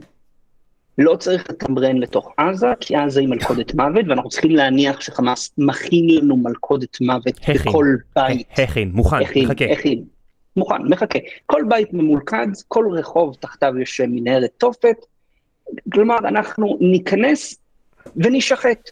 אין שום סיבה לעשות את זה. צריך לעבוד באופן שיטתי, תא שטח אחרי תא שטח, להרוס אותו עם ארטילריה VD9, ואז לתאר אותו. יש מחבלים מתחת למנהרות, הם ייקבעו בחיים. כמובן, כמובן, שמזהירים מראש את האוכלוסייה האזרחית שתא השטח הופך להיות אזור קרב. כמובן שהם נותנים מסדרונות הומניטריים לאוכלוסייה להתפנות מהם. לאן? אין למצרים? שום... אה, אני חושב שהמסדרון ההומניטרי הרלוונטי היחיד הוא למצרים, מפני שאנחנו כמובן לא יכולים לאפשר לאוכלוסייה הזאת לנוע למאחורי אה, קו, קו החזית שלנו. כן. אתה, היא לא יכולה להיות בעורף שלנו. היא לא יכולה להיות בעורף שלנו, וחלק מהפעילות הדיפלומטית שמדינת ישראל צריכה לעשות זה להעביר לכולם, תקשיבו, אנחנו הולכים לבצע במשך מספר שבועות אה, טיהור שיטתי של השטח, האוכלוסייה נמצאת בסיכון, הטיפול ההומניטרי יצטרך להיות בשטח מצרים. הטיפול ההומניטרי צריך להיות מצרים, כי אנחנו לא יכולים לקלוט את האוכלוסייה הזאת ולאפשר להיות בעורף שלנו משיקולים ביטחוניים. והדגש פה, ושוב, הדגש פה, אין פה מטרה של לנקום, להשמיד, לפגוע בתשתיות לא, יעד מאוד ברור. יעד מאוד ברור וחד. של אין יותר חמאס שזה נגמר. לא קיים. יש, יש כניעה, יש כניעה של חמאס, אני, אפילו, אני לא רוצה אפילו להשמיד את חמאס, אני רוצה את חמאס נכנע, אני רוצה את חמאס אומר. כן, מה זה אומר נכנע? אתה? יודע, הוא יכול להצליב אצבעות מאחורי מאחורי גבו, סינר או לא יודע מי. כן, אין, אין, אני לא מקבל אפילו את ההיפותזה, זאת אומרת, זה לא ישות שהקרדיביליות שלה היא אפס. היא אפס. אתה יודע, זה לא, רק לפני שבועיים אה, כולם הסתכלו, או שבוע, על סרטון של פועל אה, עזתי, דובר עברית, בחור כל כך חמוד וצנוע, שמגיע כן. לעבוד באשקלון בשביל 30 שקלים לשעה, שזה עם שכר מינימום בארצות הברית, ואנשים 8 כן. דולרים, 7, 7, 7, 70, 7, 70, אנשים אמרו זה לא הגיוני, זה לא, זה מעליב, זה לא מספיק, תראו אותו, וכמוהו יש 20 אלף, לעניות דעתי, שנכנסים, מה שמכניסים מיליארדי שקלים לרצועה, כן. ובמקום שזה יהפוך להיות עיר מדינה, לא, לא יודע, משגשגת, כי אין שם מה שישגשג, אבל במקום שזה עיר מדינה מתפקדת, אנחנו רואים לאיפה הכסף הלך. אנחנו רואים לאיפה כן. תשומת הלב הציבורית אה, של ההנהגה הלכה. ברור שגם כאשר ניכנס למשא ומתן להסכם כניעה, מדינת ישראל לא תצא מתוך השטח, אלא אנחנו רגע נמתין, וכמובן שבתוך הסכם הכניעה הזה חמאס על הנהגתו וחייליו יצטרכו להתפנות בספינות ללא יודע איפה, קטאר, כאילו מבחינתי. הקטארים שמחים לשפוך לשם כסף, והצלחה בלארח את אה, החילות, אוקיי? הסיבה שאני אומר, הסיבה שאני לא יכול לדרוש כניעה ללא תנאים, זה מפני שיש להם את המאה ומשהו חטופים האלו. ואני צריך גם להבהיר להם במהלך המבצע, שכל פגיעה בחטופים תוביל לפגיעה בהנהגה הבכירה של חמאס באופן לא פרופורציונלי, ואז אני יוצר את המשוואה הזאת שכל עוד החטופים שמורים, ההנהגה לא תיפגע, אלא אם כן תמצא בתוך אזורי הקרב. אה, ודבר שני, אני אבהיר שגם אם תהיה פגיעה בחטופים, המבצע לא ייפסק עד לכניעה של חמאס. כן, אני כן, לא אני כן לאפשר חושב לחמאס- שטוב תעשה ישראל אם אה, תפנה לאויבינו בקטאר כדי לתווך עסקה שבה אה, בתמורה להחזרת הנשים והילדים, כי אני מבין שאין מה לעשות, אין שוויון בין גברים, נשים, ילדים, מהסיטואציה הזאת, כן. ואני די בסדר עם זה אה, ערכית לפחות, אה, שנשים וילדים יוחזרו בתמורה לכך שנחזיר את המים. זאת אומרת, זה נראה לי כמו עסקה מאוד הגיונית. שוב, אני אומר, אני- אין פה, המשחק לא פה הוא לא שוויוני וטוב שכך. לא יהיה פה מים, כן. המוות, כאילו, יש שם מיל- מיליון וחצי אנשים, אין, אין, הם לא יכולים בלי מים, ומבחינתי זה בסדר. אין פה, אין שום דבר שיש שם נשים וילדים, תשחררו אותם, נחזיר את המים, נמשיך להילחם. אין, אני לא... הסיטואציה פה היא לא... אין סיבה לסימטריה. אני חושב שזה די ברור שזה כך, ואין... אני לא יודע אם העולם יאפשר את זה, אבל כרגע אין מים זורמים. נכון, לא, מצד שני, כן, ושוב, זה, זה שיקולים של מקבלי ההחלטות, מצד שני מקבלי ההחלטות צריכים לבוא ולשאול את עצמם האם הם יכולים לאפשר בשלב כל כך מוקדם של מבצע לחמאס איזושהי תמונת, איזשהו הישג, חלקי אפילו, של שחרור הנשים החטופות בתמורה אה, לאנשים שלנו. אני לא יודע לבצע את הניתוח הזה, זה- כבר אה, שאלה של איך זה נתפס בתדמית ואיך אנחנו חושבים שזה יתפס על ידי חמאס. אה, יכול להיות שזו עסקה סבירה, כן? אגב, יכול להיות שאולי שווה לנו פשוט להמתין עוד שלושה שבועות, ואז טיפה יותר יבש בגרון, אולי יציבו קצת יותר אנשים לשחרר אני בשביל המים. לא, אני לא בטוח, זאת אומרת, עם כמות ההפצצות, זאת אומרת, אני, אני מאוד מתקשה להאמין שעם המודיעין הישראלי, זאת אומרת, המודיעין הישראלי הוא לא אפס, אוקיי? מה אנחנו כן יודעים? אנחנו Mhm. יודעים שכוח של שייטת 13 שלף מעזה קצין בכיר של חיל הים החמאסניקי, אז כנראה שהמודיעין הוא לא אפס. עדיין, אני לא חושב שיש לנו מודיעין בכלל לדעת היכן הם אותם 130 בני ערובה, וההפצצות ש- שעזה חוטפת בשעות האחרונות, הם הכל מלבד כירורגיות. אני, אני מצטער להיות ה- האדם שנושא בשורות רעות, אני לא יודע כמה מבני ערובה איתנו עדיין. כן. אה, שוב, אתה לא יכול לאפשר, ברגע שאתה מאפשר לבן ערובה אחד אה, להיות נכס אסטרטגי שיכול לעצור פעילות, אתה, אתה הופך את כולם, אתה שם את כולם בסיכון, בסיכון. כי אתה בא ואתה מבהיר לחמאס, תראה, יש לכם קלף שאתם יכולים להשתמש בו נגדנו. כלומר, גם לביטחונם של, של בני הערובה, אנחנו לא יכולים לאפשר לחמאס להשתמש בהם כמנוף לחץ נגדנו בשביל להשתמש. עכשיו, חשוב לי להעביר, אנשים, כן, הקול שלי קר ויציב, אני לא אומר את הדברים כי אה, לא אכפת לי, כן, לא, לא מכיר את האנשים, לא, זה איום ונורא, כן, שוב, אני, מבחינתי, זה בני משפחה שם, זה בני משפחה שם, אבל יש רגש ויש היגיון, ומלחמה אתה לא מנהל מהרגש, כי אם אתה מנהל את מלחמה מהרגש אתה תפסיד, תאבד המון אנשים, תעשה המון טעויות, אתה צריך לעבוד מבחינה רציונלית.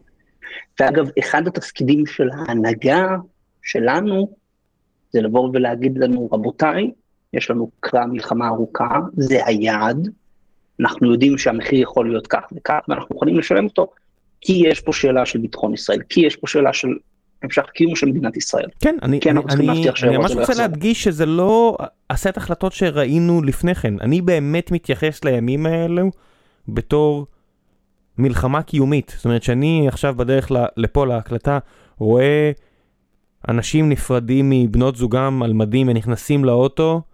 אה, אני מבין את המשמעות של זה.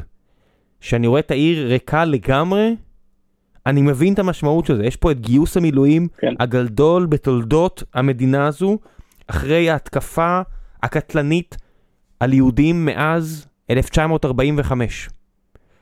תנו לזה לשקוע. זה, זה, זו האמת. זה מה שזה, כן. ההשפעה של זה בעידן הטוויטר וטיק טוק היא קיומית. בוא נעשה כן. קצת uh, שאלות כי יש כל כך הרבה ואני ממש uh, רוצה... לתת... כן? תסיים? רק, רק נקודה אחרונה שווה לעשות, שוב, בוא נסיים עם מקיאוולי. בוודאי. לא, אנחנו לא מסיימים, יש לנו פה, יש לנו פה, אתה לא הולך לישון. מלא שאלות. כן, יש מלא שאלות פשוט. רק לפני שנגיע לשאלות. כן. מקיאוולי אומר שהנסיך צריך ללמוד משתי חיות, מהשועל ומהאריה. הוא צריך ללמוד מהאריה, כי השועל לא יודע להכניע זאבים, והוא צריך ללמוד מהשועל, כי האריה לא יודע להימנע ממלכודות. יש לנו עם של אריות. העם של האריות הזה יודע לאכול זאבים. אני, אני, אני, זה טיפה לא נעים להגיד, כן, אני, כאילו, אני, אני, אני, מנסה, אני מנסה למצוא את המילה הנכונה, זה לא מרחם, אבל I feel sorry בשביל חמאס שיצטרך להתמודד עם 300 אלף מילואימניקים ישראלים שיפתחו לו חור חדש. זה עכשיו קורה. יפתחו לו חור זה חדש. עכשיו, אני, אני רואה מה קורה, זה לא, זה, זה בסדר, אני, אני, אין, זאת אומרת, מה לעשות, עברתי את הנקודה הזאתי, אבל זה يهود مجنون, וזה היה צריך לקרות כנראה לפני כן בדיעבד, אבל זה לא fair fight וטוב שכך, זאת אומרת... זה עם של זאבים. אתה, אתה, רואה, אתה רואה את הסיפורי גבורה, זה, זה, סליחה, זה עם של אריות, זה עם של אריות, אתה, אתה רואה אלופים שכאילו שמים את המדי ב' שלהם ונכנסים מתוך אזורי קרב. כן, אין, אין, עוד, כאילו אין עוד צבא בעולם ש... בעשרות. אין עוד צבא בעולם שבאירוע כזה, ונועם טבעון יגיע לדבר uh, בימים הקרובים על uh, מה שהוא עשה, כי מאוד חשוב לי לפזר את הערפל שאנשים טובי לב מהמפרץ הפרסי ופה בארץ מנסים ליצור פה. כן. אין עוד עם שבו נהרגו כל כך הרבה מסוג קרבות כאלה קצינים בכירים. והם לא נהרגו כי הפציצו את המטה. הם נהרגו כי אנשים בדרגת אלוף, לא במיל אפילו, ומטה, לקחו נשק ורצו. יחידות מיוחדות שבכל ההיסטוריה שלהם לא איבדו כמות לוחמים כזו, שכל האתוס שלהם זה לתכנן ולתכנן כן. ולהתאמן, ירדו ממסוקים ביום שבת, והסתערו לתוך תופת ואיבדו כמות לוחמים שבהיסטוריה שלהם הם לא איבדו, כי האתוס לפני הלתכנן, לתכנן, לתכנן, שצוותי השתלטות כן. והתערבות זה אין אזרחים מתים. ואם יש, אז אנחנו נעצור את האזרח הבא. ואתה יודע, ואני קורא כן. את, ה, את האנשים שאומרים, איפה צה"ל? צה"ל לא קיים יותר. ואני אומר, בואנה, אתם... את, as you speak, חצי משלדג כן. נמחקת כי הם פשוט הסתערו לתוך האש. אנשים בני 45 פשוט רצו לתוך קיני מחבלים ונתפרו שם כי הם לא עצרו לתכנן. זה פשוט... אריות. כן, ו- וזה לא... אבל, אבל, אבל, אריות לא מצחיקים לבד. אתה צריך את השועל שידע להימנע ממלכודות. כן, אריות גם לא מצילים בני ערובה. אה, צר לי גם, אתה יודע, שאני רואה את, ה... כן? את הדיווח של אה, רחל הגיבורה, רחל אדרי, ופשוט נתנו שם את הכבוד והסבירו מה הימ"מ עשו. ואתה מבין את ההבדל בין זאבים לאריות, אמ, זאבים החזירו את רחל הביתה, והמחיר היה פציעה של כלב ופציעה של לוחם, שאני מאוד מקווה שהלוחם כן. ישרוד על הכלב, צר לי, פחות אכפת לי, כן, אבל, זה, אבל הם תכננו, הם לא רצו פנימה, mm. כי שם היה זמן, לא, בשאר המקומות לא היה את הזמן. נכון, אז היינו צריכים שועלים כדי שימנעו מאיתנו גם את הברבור השחור הנוכחי הזה, לא קיבלנו אותם לצערנו, אבל אנחנו צריכים את השועל, את השועלים, כדי שיוודאו שהאריות לא סתם ימותו לחינם אה, כן. ברחובות המקוללים של עזה. אז אה, אריה ושועל, יש לנו עם של אריות, עכשיו הגיע הזמן שיהיה לנו גם ראש של שועלים. בואו נתחיל קצת אה, שאלות מן הקהל. ערן שיר היקר שואל, מה שאותי מעניין עם סימני, סימנים המעידים. סימנים מעידים שיאפשרו לנו לדעת מוקדם שהממשלה החליטה לא ללכת על פחות מניצחון. כלומר, המדינה, שהממשלה החליטה ללכת אחורה, כאילו, שהיא החליטה לא ללכת לניצחון? כן, מה, מה, אה, היה פה הרבה לא. כן, אה, מה, בוא, בוא נוריד את כל הלא, איך אנחנו יכולים לדעת שהמדינה הולכת לניצחון ולא רק על עוד מסמוס? איך אנחנו יודעים שהמדינה הולכת לניצחון? אם אנחנו רואים כניסה קרקעית לעזה, ואם אנחנו רואים כניסה קרקעית לעזה שנעשית בצורה איטית, מחושבת, ומתוך הבנה שאנחנו הולכים לבלות הרבה שבועות בטיהור שיטתי של הרצועה. כי אם אני רואה את המדינה עושה איזשהו, אתה יודע, נעשה תמרון, נוותר את הרצועה, נראה לחמאס, אז, אז אני מבין שכאילו אנחנו מנסים איזשהו לעשות איזשהו אפקט תודעתי, לתת איזשהו זבנג, ואז להגיע להסכם הפסקת אש, כן? עם החזקה של איזושהי טריטוריה. לא טוב, אנחנו צריכים כניעה, אנחנו צריכים ניצחון. ובשביל להגיע לניצחון, זה ייקח זמן, זה יעלה מחיר. אז מבחינתי, אגב, מה שאנחנו רואים עכשיו, ש- שצה"ל לוקח את הזמן שלו, לוקח את הזמן שלו לקלוט את המילואימניקים, מפעיל כל הזמן לחץ על חיזבאללה, כדי שחיזבאללה לא יהיה בדיוק בטוח מתי הוא יכול להיכנס לסיפור הזה, כן? אני רואה כרגע פעילות לדעתי, כן, מנקודת המבט הקטנה שלי, שלא לא יודעת מהי התמונה המלאה, אבל לפחות מנקודת המבט שלי, נראה שצה"ל עובד באופן מאוד מסודר אה, ויציב, ואני מאוד מקווה שלקראת הכנעה של חמאס. אגב, יכול להיות, כן, התוכניות האופרטיביות שאני הצעתי, שוב, זה, זה מבחינה צבאית אני הדיוט בה', כן? יש מומחים גדולים יותר, אין לי ספק, גם באסטרטגיה, גם בטקטיקה, וגם כמובן שיודעים בדיוק מה קורה בשטח. יכול להיות שיש להם תוכנית אחרת איך להכניע את חמאס, כן? אני, אני ידע לא אצלי. אני, הדבר היחיד שאני יודע לעשות ניתוח אסטרטגי, היעד הוא ניצחון. איך יגיעו אליו? ברוך השם, כן. יש אריות, וגם אני, אני מאמין, די בטוח שיש שועלים במטכ"ל שיודעים אה, איך להשיג את הדבר הזה. ואם אין, בבקשה תחזירו אותם, אה, כי הם נראה לי הם היו כן. שם וכבר לא שם. אה, האם המלחמה, גיל דולברג שואל, האם המלחמה תגמור את הנורמליזציה עם סעודיה? זו שאלה נורא... אני חושב שהנורמליזציה היא אינטרס סעודי, מפני שהסעודים רוצים ברית הגנה עם האמריקאים ורוצים תוכנית גרעין, אה, גם כאופציה ב' מול האיראנים וגם כדי ללחוץ את האמריקאים להישאר מחויבים לאזור. אה, ולכן, אני לא, לא, לא חושב שזה יהרוס את הסיכויים לנורמליזציה. יכול להיות שזה פגע בסיכויים לנורמליזציה, אני חושב שאם מדינת ישראל תבוא ותדע איך לצאת מהסיפור הזה חזקה, הנורמליזציה והסיכוי לנורמליזציה ימשיכו, כי אגב, לצערנו, האינטרס המרכזי של סעודיה בנורמליזציה זה לא היחסים איתנו, זה היחסים עם ארצות הברית. כן? אגב, אז, אז זה גם יכול אולי להסביר לנו למה הברית מתעניינת פה באזור, כי היא מבינה שדרך התמיכה שלה בישראל, היא יכולה גם לשדר לשחקניות אחרות במזרח התיכון את המחויבות שלה אליהן ולביטחון שלהן. וכל זה מגיע אחרי שביום שישי הסעודים סוף סוף אומרים, בסדר, נגדיל את ייצור הנפט, אחרי תקופה שבה הם אה, לא רק שסירבו לעשות את זה, הם אפילו הורידו.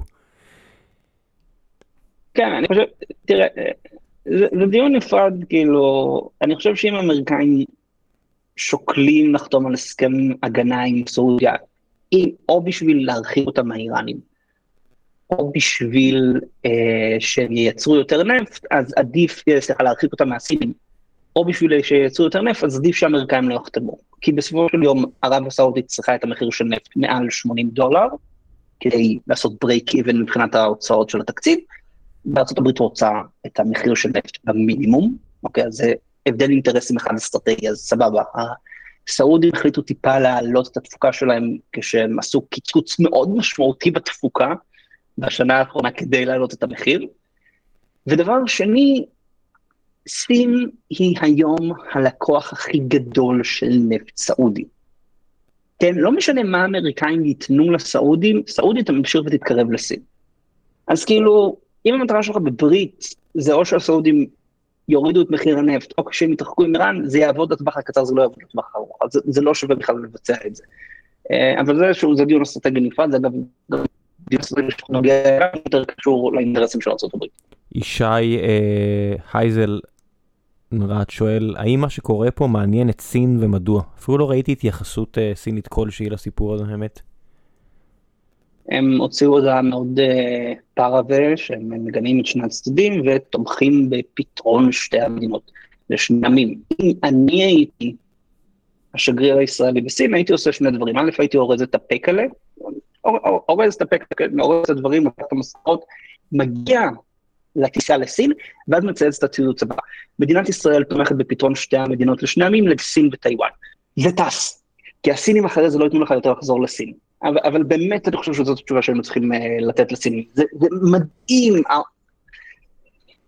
השטיק הזה שלהם, שהם, כן, הם רוצים להיות מעצמת על, הם רוצים להיות מנהיגה משפיעה, אבל לא רק שהם לא מוכנים לקחת עמדה באף סכסוך משמעותי בעולם, שום עמדה, הם תמיד נמצאים על הגדר.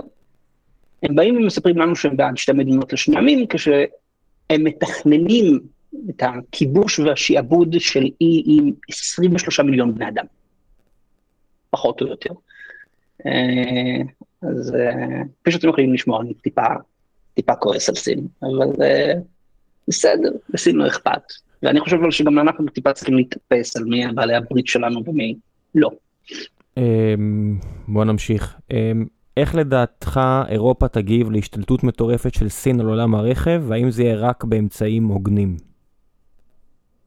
מה זה, מה זה הוגנים? מה זה אומר אמצעים הוגנים? כן, מה, מה זה אומר כן. הוגנים? אה, אוקיי, אז... זאת אומרת, אני... בוא, בוא, אוקיי, אז אני חושב שאמצעים הוגנים זה אומר שהאירופאים לא יבצעו סבסוד, אה, לא יטילו מכס פחמן ולא אה, יטילו מכסים נגד הסינים. וכל האמצעים הלא הוגנים האלו ישמשו את אירופה. כי בסופו של דבר האירופאים, לוקח להם זמן, הם מאוד איטיים בלקלוט, אבל האירופאים מבינים ש...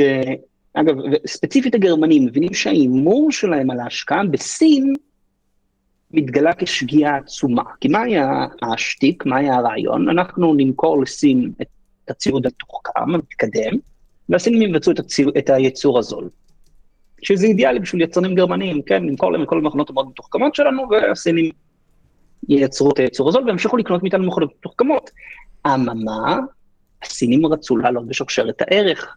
ועכשיו פתאום היצרני רכב הגרמניים מגלים את מה שגילו יצרני הטורבינות רוח לפני 20 שנה, שפתאום, לא רק שהם מאבדים שוק בסין ליצרנים סינים, הם גם מאבדים בגרמניה שוק. באופ, okay. אוקיי? באופן כללי, תעשיית הרכב בגרמניה אני חושב שהם בצרות לא מבוטלות.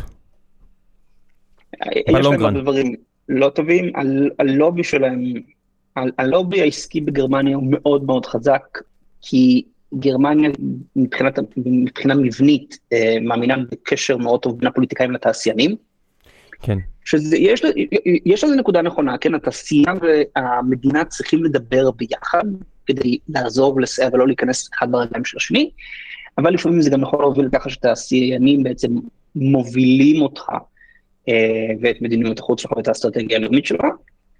אז כן, תעשיית הרכב הגרמנית הייתה בבעיה גם לפני שהסינים התחילו אה, לייצא כמויות של רכבים חשמליים, היא עכשיו עוד יותר בבעיה.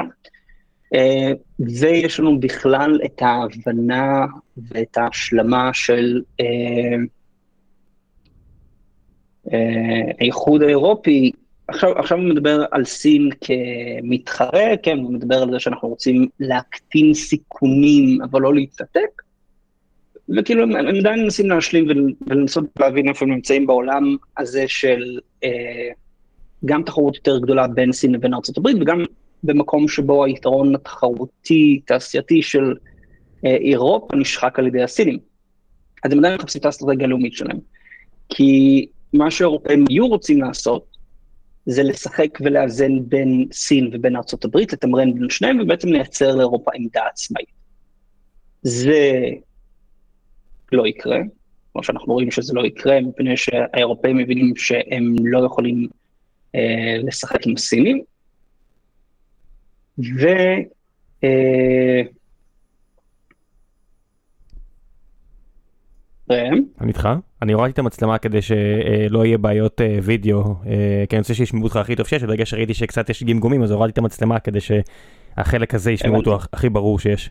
מצטער. הבנתי, אז טוב, אז אנחנו צריכים איפשהו לחבר את עצמי שוב לקו מחשבה, אז אה, אוקיי, האירופאים מבינים שהם לא יכולים להסתמך על הסינים בשביל לתמרן מול האמריקאים, מפני שהם מבינים שהסינים הם מתחרה גם כלכלי והם גם יריב אידיאולוגי, כן? הפתעה, סין היא לא דמוקרטיה ליברלית.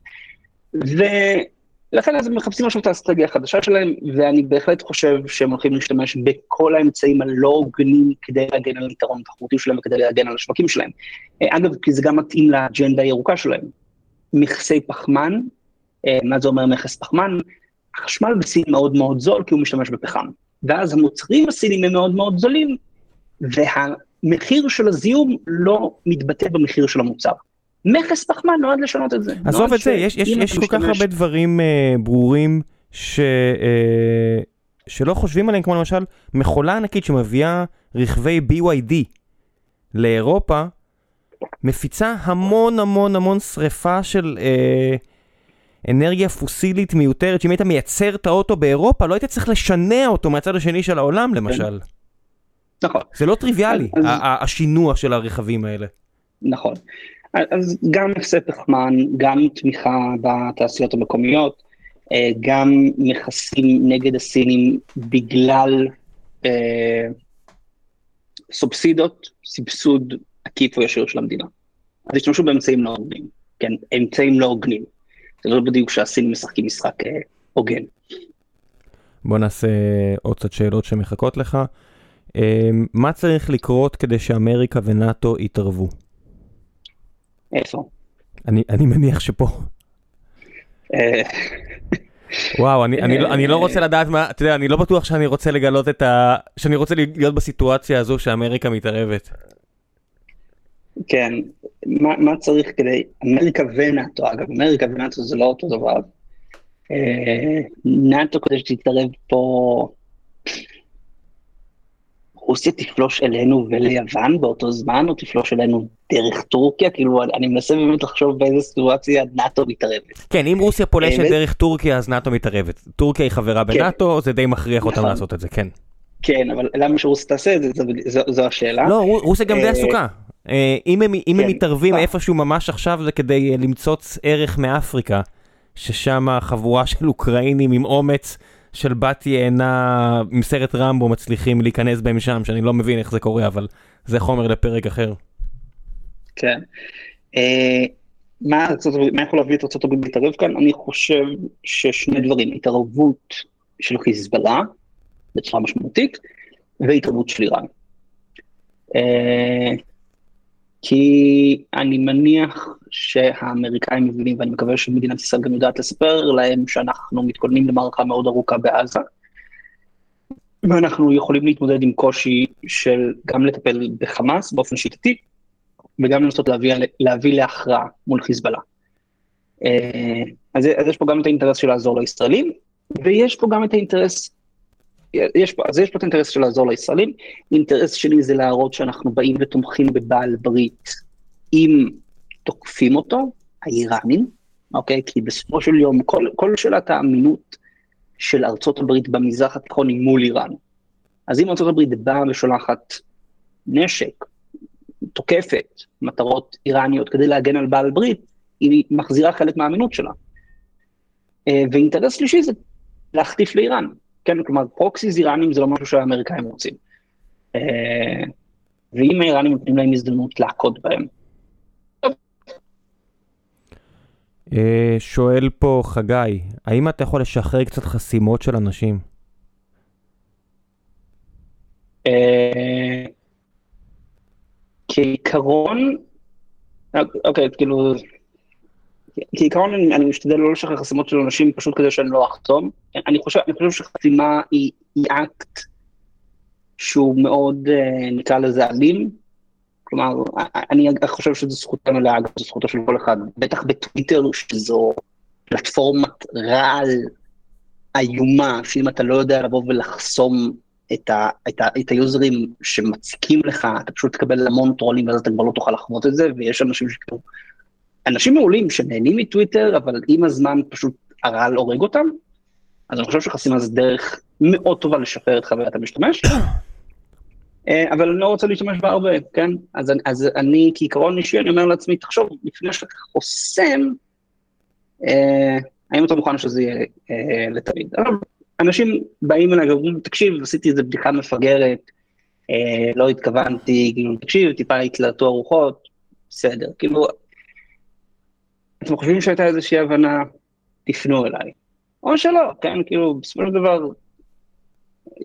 תכל'ס, כאילו, תסלחו לי על הצרפתית, כאילו גם fuck me, כן, כאילו, כן. חסמתי אתכם. כן.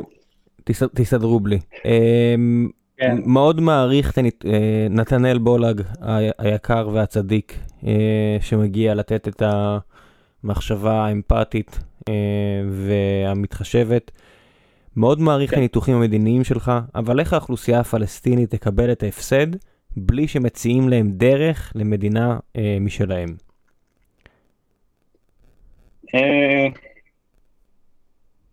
זה שאלה של ייאוש ותקווה, נכון? אם אתה, אם למישהו אין שום תקווה, אז הוא יילחם בך עד המוות, כי המוות עדיף יותר מחיים ללא תקווה. אתה יודע, אני תמיד אה, חושב על, ה, על המדינות במזרח אירופה ב-1941, שכל כך שנאו את הרוסים, הנבלות, על מה שהם עשו. כן. אנשים אוהבים להגיד שהסובייטים האלה שניצחו את הנאצים, וזה נכון. זה לא קרב על אלמיין, זה לא הבריטים, זה הסובייטים ששילמו בדם כי הם מדינה לא דמוקרטית, כי מי שלא נלחם ירו לו בגב, והם השתמשו במולדובנים ורומנים וכל מה שהם הצליחו לתפוס, שהנאצים לא תפסו כדי לזרוק אותם לשדות הקטל, שהם ניהלו בצורה מחפירה. פשוט, הם מדינה טוטליטרית, מדינה טוטליטרית יכולה להילחם בצורה טוטליטרית, והם אכן ניצחו את המלחמה ההיא, אה, אבל המדינות סביבם שנאו אותם בצדק. הנאצים והיטלר פשוט הצליחו to one up them, והצליחו להראות לעמים האלה שעם כמה שהסובייטים היו מזעזעים, הנאצים אפילו עוד יותר מזעזעים. ואני חושב על ערביי ישראל, שבטח לא אוהבים אותנו, ברובם, או ערביי יהודה כן. ושומרון, שבטוח לא אוהבים אותנו, מהרבה סיבות שאני יכול להבין אותם ומצדיק אותם, אה, אבל הם רואים מה זה החמאס, ואני חושב שאנחנו נעשה טעות מאוד גדולה, אני לא בעד כרגע מדינה פלסטינית, אה, דעותיי השתנו, צר לי, בשלושה ימים האחרונים, אבל אני חושב ש... אם נתאר להם שאנשים פתאום צועקים, זה הזמן לטרנספר, אה, זה הזמן ללא יודע מה, אני לא בטוח שאתם רוצים לעשות את הטעות שהיטלר עשה ב-41. אה, כן, שוב, אתה לא צריך ללכת, יש, אם אני זוכר נכון, זו הלכה, הלכה, כן, הלכה, הלכה, הלכה דתית. אתה, אסור לך לשים מצור על עיר מארבע כיוונים. אתה חייב לשים משלושה כיוונים. כן, לתת להם הזדמנות לא לברוח. אתה חייב לתת להם את ההזדמנות לברוח, וזה גם נכון לעניין הזה של תקווה וייאוש, אתה חייב לתת תקווה, גם ביום שאחרי. עכשיו, האם אני רואה היום מדינה פלסטינית? אני חושב שבסופו של דבר, וזו שאלה, וזו נקודה שהיא קשורה אה, גם לרשות הפלסטינית ולתהליך אוסלו ולעתיד של שני העמים פה, אני חושב ש... אחת הטעויות שמדינת ישראל עושה, זו טעות שהפלסטינים עוזרים לנו מאוד טוב בה, זה לבוא ולתחזק שלטון שהוא לא דמוקרטי, שלא נבחר על הפלסטינים, גם ביהודה ושומרון, וגם, לא, לא נעים להגיד, אנחנו עזרנו לתחזק את חמאס אה, ברצועה, כי אמרנו, אה, כנראה שהוא יותר טוב מהג'יהאד האיסלאמי. ספרייז, אבל אה, והפלסטינים כמובן ברגע שנתנו להם, הבחירות היו ב-2007 אני חושב, או 2006, כלומר בפעם הראשונה שהיו איזה שהן בחירות דמוקרטיות, חמאס ניצח בענק. אז יש, זה לא, זה לא ברמה של, זה לא ברמה של top down. אין, אין, אין דרך לכפות שלום בין העמים. אבל אני כן חושב שמדינת ישראל צריכה לבוא ולהתחיל להיות פתוחה לאופציה, והפלסטינים צריכו לבוא לקראתנו ולבוא ולהגיד, בואו נתחיל עם איזושהי אוטונומיה מוגבלת עם הנהגה אה, מקומית שלכם. בואו ותקימו הנהגה שמה שאכפת לה זה מהעתיד של הילד הפלסטיני. כן, בואו, בואו תבחרו באנשים שהיעד שלהם זה לדאוג לעתיד טוב יותר לפלסטינים. וישראל גם תצטרך לבוא ולהכיר בבן אדם הזה ולבוא ולהגיד, אנחנו עובדים איתו בצורה באמת כנה, כי אנחנו רוצים שיהיה יותר טוב לילד הפלסטיני, כדי שיהיה גם יותר טוב לילד הישראלי. וזה יהיה תהליך שייקח המון זמן, כי יש חוסר אמון מוחלט בין הצדדים, מסיבות הגיוניות לחלוטין. וזה ייקח המון זמן, כי חברה לא ביום אחד מייצרת מנהיגות לאומית אחראית. ו- וזה גם, וזה שוב, זה גם נמצא פה אצל הפלסטינים, האם אתם מוכנים לבחור במנהיגות שלא תבטיח לכם ג'יהאד, שלא תבטיח לכם אה, חזרה ליפו, שתבוא ותגיד לכם, תקשיבו, אנחנו חיים בעזה, עזה היא מה שתהיה לנו, בואו נעשה בזה מדינה, כן, בואו בוא, נעבוד עם השלטון הישראלי, בואו בוא ננסה לאט לאט ולייצר פה משהו יותר טוב. אה, אז אני כן חושב שצריך לבוא ולהציע איזושהי תקווה, אני כן חושב שהתחזוק, גם של הרשות הפלסטינית, אה, כשלטון לא נבחר דמוקרטי, בסוף תנשוך אותנו בתחת, כי, אוקיי, בסדר, אז כאילו, אבו מאזן, נכון, כולם מצפים כבר 20 שנה לכך שהוא ימות, מתישהו זה יקרה, סטטיסטית. יש סיכוי של 100% שעד 2050 הבן אדם יריח את הפרחים אה, מלמטה. וזה, ואז, ואז יש את השאלה של הירושה, והשאלה אבל יותר אה, בסיסית זה הלגיטימיות, כן? אה, זו, סוגיה, סוגיה שמורכבת, זו סוגיה שמורכבת מהמון המון שכבות. בטם ליין, אני חושב שישראל צריכה להיות פתוחה לתקווה, ואני חושב אבל שהפלסטינים קודם כל צריכים לבוא ו... לייצר גם לעצמם תקווה, כן? לא תקוות שווא של לחזור ליפו לכפרים אה, שכבר לא איתנו, של להמשיך הלאה. זה יהיה קשה, זה יהיה, זה גם יהיה קשה להם, זה יהיה קשה לנו, זה ידרוש המון שנים של אמון. אה, אבל ככה זה, זה, זה מה שאפשר להציע, כן? אנחנו, אנחנו לא יכולים להנחית עליהם לא מדינה, לא הנהגה, אה, וברור שבשלב הזה אנחנו לא יכולים לאפשר אלא, אלא איזשהו גורם שיש לנו בו אמון, לא, לא אמון מבחינת זה שאנחנו מאמינים שהוא לטובתנו, אלא אפילו אמון מבחינת זה שהוא פרדיקטבל, כן? אנחנו יודעים מה הוא יעשה, אנחנו מבינים פחות או יותר את האינטרסים שלו, ואנחנו מבינים שהוא לפחות אה, יעבוד על הביטחון שלנו. חמאס הפך להיות בלתי אמין. זו עוד אחת כן, מהסיבות לעד, זה לא... מה שנקרא, יש... אה, אתה, אתה יכול uh, לצבות אותי כמה פעמים. אבל ברגע שרצת וחתכת לי את שני האוזניים, אני לא אשמע אותך יותר. כן. כן. כן, בכלבי אשמורת זה לא, זה לא עוזר, אם אתם רוצים לשים את השיר ברקע בזמן שהעיר בוערת, זה פשוט לא, לא עובד. כן.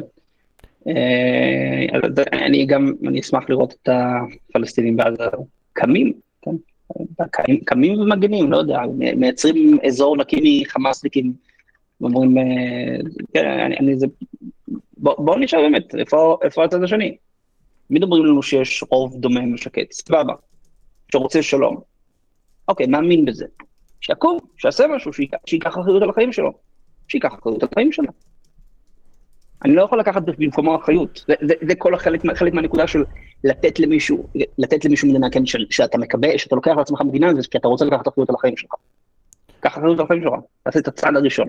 אה, יש מצב שגם אנחנו צריכים לקחת אחריות על החיים שלנו, אני לא יודע, כמדינה ששמה את טלי גוטליב כחברת כנסת שהיא צועקת לפני אה, שעתיים בטוויטר, טיל יריחו, סימן קריאה, טיל יריחו, סימן קריאה, התראה אסטרטגית, לפני ששוקלים הכנסת כוחות, נשק יום הדין, זו דעתי, אלוהים ישמור על כוחותינו כולם, ואכן כל מה שאני קורא את זה ואני אומר, אלוהים ישמור. אה, אני, אני באמת, כמי שיש לו חברים. שהקדישו חלק לא מבוטל מחייהם בבסיס מלמיכים לדבר הזה, לתוכנית הזו, ו- ואתה אומר, כן, אמ, אני, אנחנו צריכים חברי כנסת טובים יותר. אני לא... זה, זה מסוג הדברים שאתה אומר, על, על מה, מה, מה עובר לך בראש? כ, כמה, לא יכול להיות, מה קורה פה? כן, אתה יודע, אה, אנחנו לקראת סיום. כן. אז אה, אולי, אולי כמה מילים טיפה שונות, כי אם אתה כבר מביא מעלה את הנושא הזה, בעוד שבוע יהיה יום ההולדת של ניטשה. יום ההולדת המאה וחמישים, אני חושב אפילו מאה שמונים ומשהו. אה, אני כל שנה חוגג את יום ההולדת של ניטשה, אני מציין אותו, כי ניטשה הוא כנראה ההוגה ש... אחד ההוגים שהכי השפיעו עליי, כן, ויש לי כיפה ואל תשאלו אותי איך אני מיישב. כן, אתה יודע, בדיוק באתי להגיד שהבן אדם שהרג את אלוהים אה, נופל על אה, ליבו של האדם שמצא את אלוהים לפני שש שנים. כן, יש משפט יפה של ניטשה וזרטוסטרה, כדי שתמצאו אותי אתם חייבים לאבד אותי, וכשתאבדו אותי תמצאו אותי. כלומר, התלמיד חייב להתגבר על המורה כדי שהוא באמת יוכל לאמץ את המורה, אז זה חלק מההתגברות שלי עם ניטשה. יום ההולדת שלו הוא ה-15 באוקטובר, נולד ב-44, כן. אז ניטשה, אחת מהנקודות המאוד חשובות שלו, אחת הסוגיות המרכזיות שהוא התעסק איתן, זה השאלה הזאת של הכאב האנושי, של אה, חוסר משמעות, של, של סבל, של אכזריות בלתי נתפסת, שזה מה שאנחנו רואים עכשיו, כן, אנחנו עכשיו מתמודדים עם כאב מאוד גדול.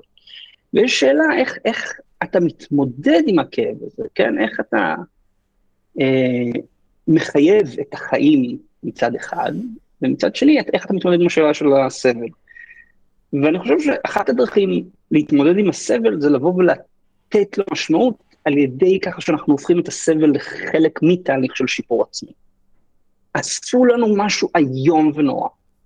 אבל הכאב האדיר הזה, הזוועה האדירה הזאת, היא גם דורשת מאיתנו לבוא ולתת לה משמעות חיובית. כי אפשר גם, אפשר גם להשתגע. אפשר לבוא ולהגיד אין משמעות. אפשר לבוא ואתה יודע, ללכת לצד של הרס ולבוא ולהגיד אני סבלתי משהו היום, עכשיו הם יסבלו משהו היום. עולם, עולם משוגע, כן? להפסיק, להרוס, להשמיד ולחרב. אבל אני חושב, ואני חושב שזה התהליך היותר נכון והתהליך היותר חכם, זה לבוא ולקחת את הסבל ואת הזוועה ולתת לו משמעות לכדי תהליך של שיפור. כי בסופו של יום, חברי הכנסת שאנחנו בוחרים, נבחרי הציבור מייצגים את הציבור, לטוב או לא. כן, יכול, אנחנו יכולים לצחוק על טלי גוטליב כמה שאנחנו רוצים, טלי גוטליב נמצאת בכנסת ואנחנו לא. יש המון אנשים טובים שלא נמצאים בכנסת. צריך להגיד את האמת, לא- אה, טלי גוטליב ניסתה להיכנס לכנסת ואני לא. נכון. לא שאני אומר שאם הייתי מנסה הייתי מצליח, אני אבל צריך לציין את העובדה כאילו, הזו, כן? יש איזושהי עמדה שאתה שומע אותה הרבה אצל אנשים, כאילו, יש אידיוטים בממשלה. אוקיי, סבבה, למה? כאילו, אנשים, אני חושב שבשנה האחרונה, אחת מהבעיות הכי קשות שלנו כעם, זה שכל צד לא, לא ידע להקשיב באופן סימפטי לכאב ולפחד ולסבל של האחר. ואני מקווה שעכשיו כשאנחנו ניצבים מול זוועה איומה כזאת שדורשת מאיתנו לתת לה משמעות, אנחנו ניתן לה את המשמעות הזה על ידי שיפור, על ידי להפוך להיות טובים יותר, חכמים יותר, חזקים יותר, והדבר הכי חשוב, לעשות את זה ביחד. לעשות את זה ביחד ולוודא שבעוד חמש-שש שנים יהיו לנו גם את השועלים שאנחנו צריכים בכנסת ובממשלה, אנשים שבאמת יודעים לבוא ולעבוד בעולם הזה של ודאות, יש להם תחושה של אחריות לאומית, והם יבוא, יודעים לבוא ולהוביל את העם ולדאוג לעם, גם במחיר, גם במחיר של הקרבה אישית שלהם. הם גם ידעו לבוא ולהגיד, טעינו, התפטרנו, לקחת אחריות. כי זה, כי זה חלק מהעניין, זה מה שהתחלנו לדבר עליו, ה trade off, אנחנו צריכים פוליטיקאים שבירים כדי שמדינת ישראל תהיה אנטי שבירה. זה מה שאנחנו צריכים, וזה, וזה האתגר הגדול, זה האתגר הגדול שלנו. לקחת את הזוועה ולצמוח ממנה. תודה רבה רבה רבה רבה ניצן. אה, שלח לי את כל הלינקים שאתה רוצה, אני מצרף הכל אה, לדף הפרק. הפרק הזה הוא לא, לא, לא, ללא נותני חסות, אז אם בא לכם אה, לעזור לי, לכו ותקנו מנוי בפלג אצל ניצן, כדי שדעות כמו שלו אה, יוכלו להיות אה, בעלות תעודה רחבה ככל האפשר, וכדי שהוא יוכל להפוך את זה למקצוע מכניס ככל האפשר, כדי, כך, כדי שהוא יוכל ליצור עוד תוכן. ככה המעגל הזה עובד. אין, אה, אתם כן. רוצים, אה, סלחו לי על הביטוי, אתם רוצים פחות מטומטמים, אז צריך אה, יותר אנשים משכילים. אנשים משכילים לא מקבלים את התורה משמיים, לפחות לא את התורה הזו, הם מקבלים כי מישהו כותב ועושה כן. את זה, ואין דרך טובה יותר לתרום לידע מאשר אה, לשלם לאנשים שמפיצים אותו, אה, שזה המודל שלהם. תודה רבה רבה רבה רבה ניצן, אה, תשלח את הלינקים, אני מעלה את זה מיד. ביי ביי. ביי ביי.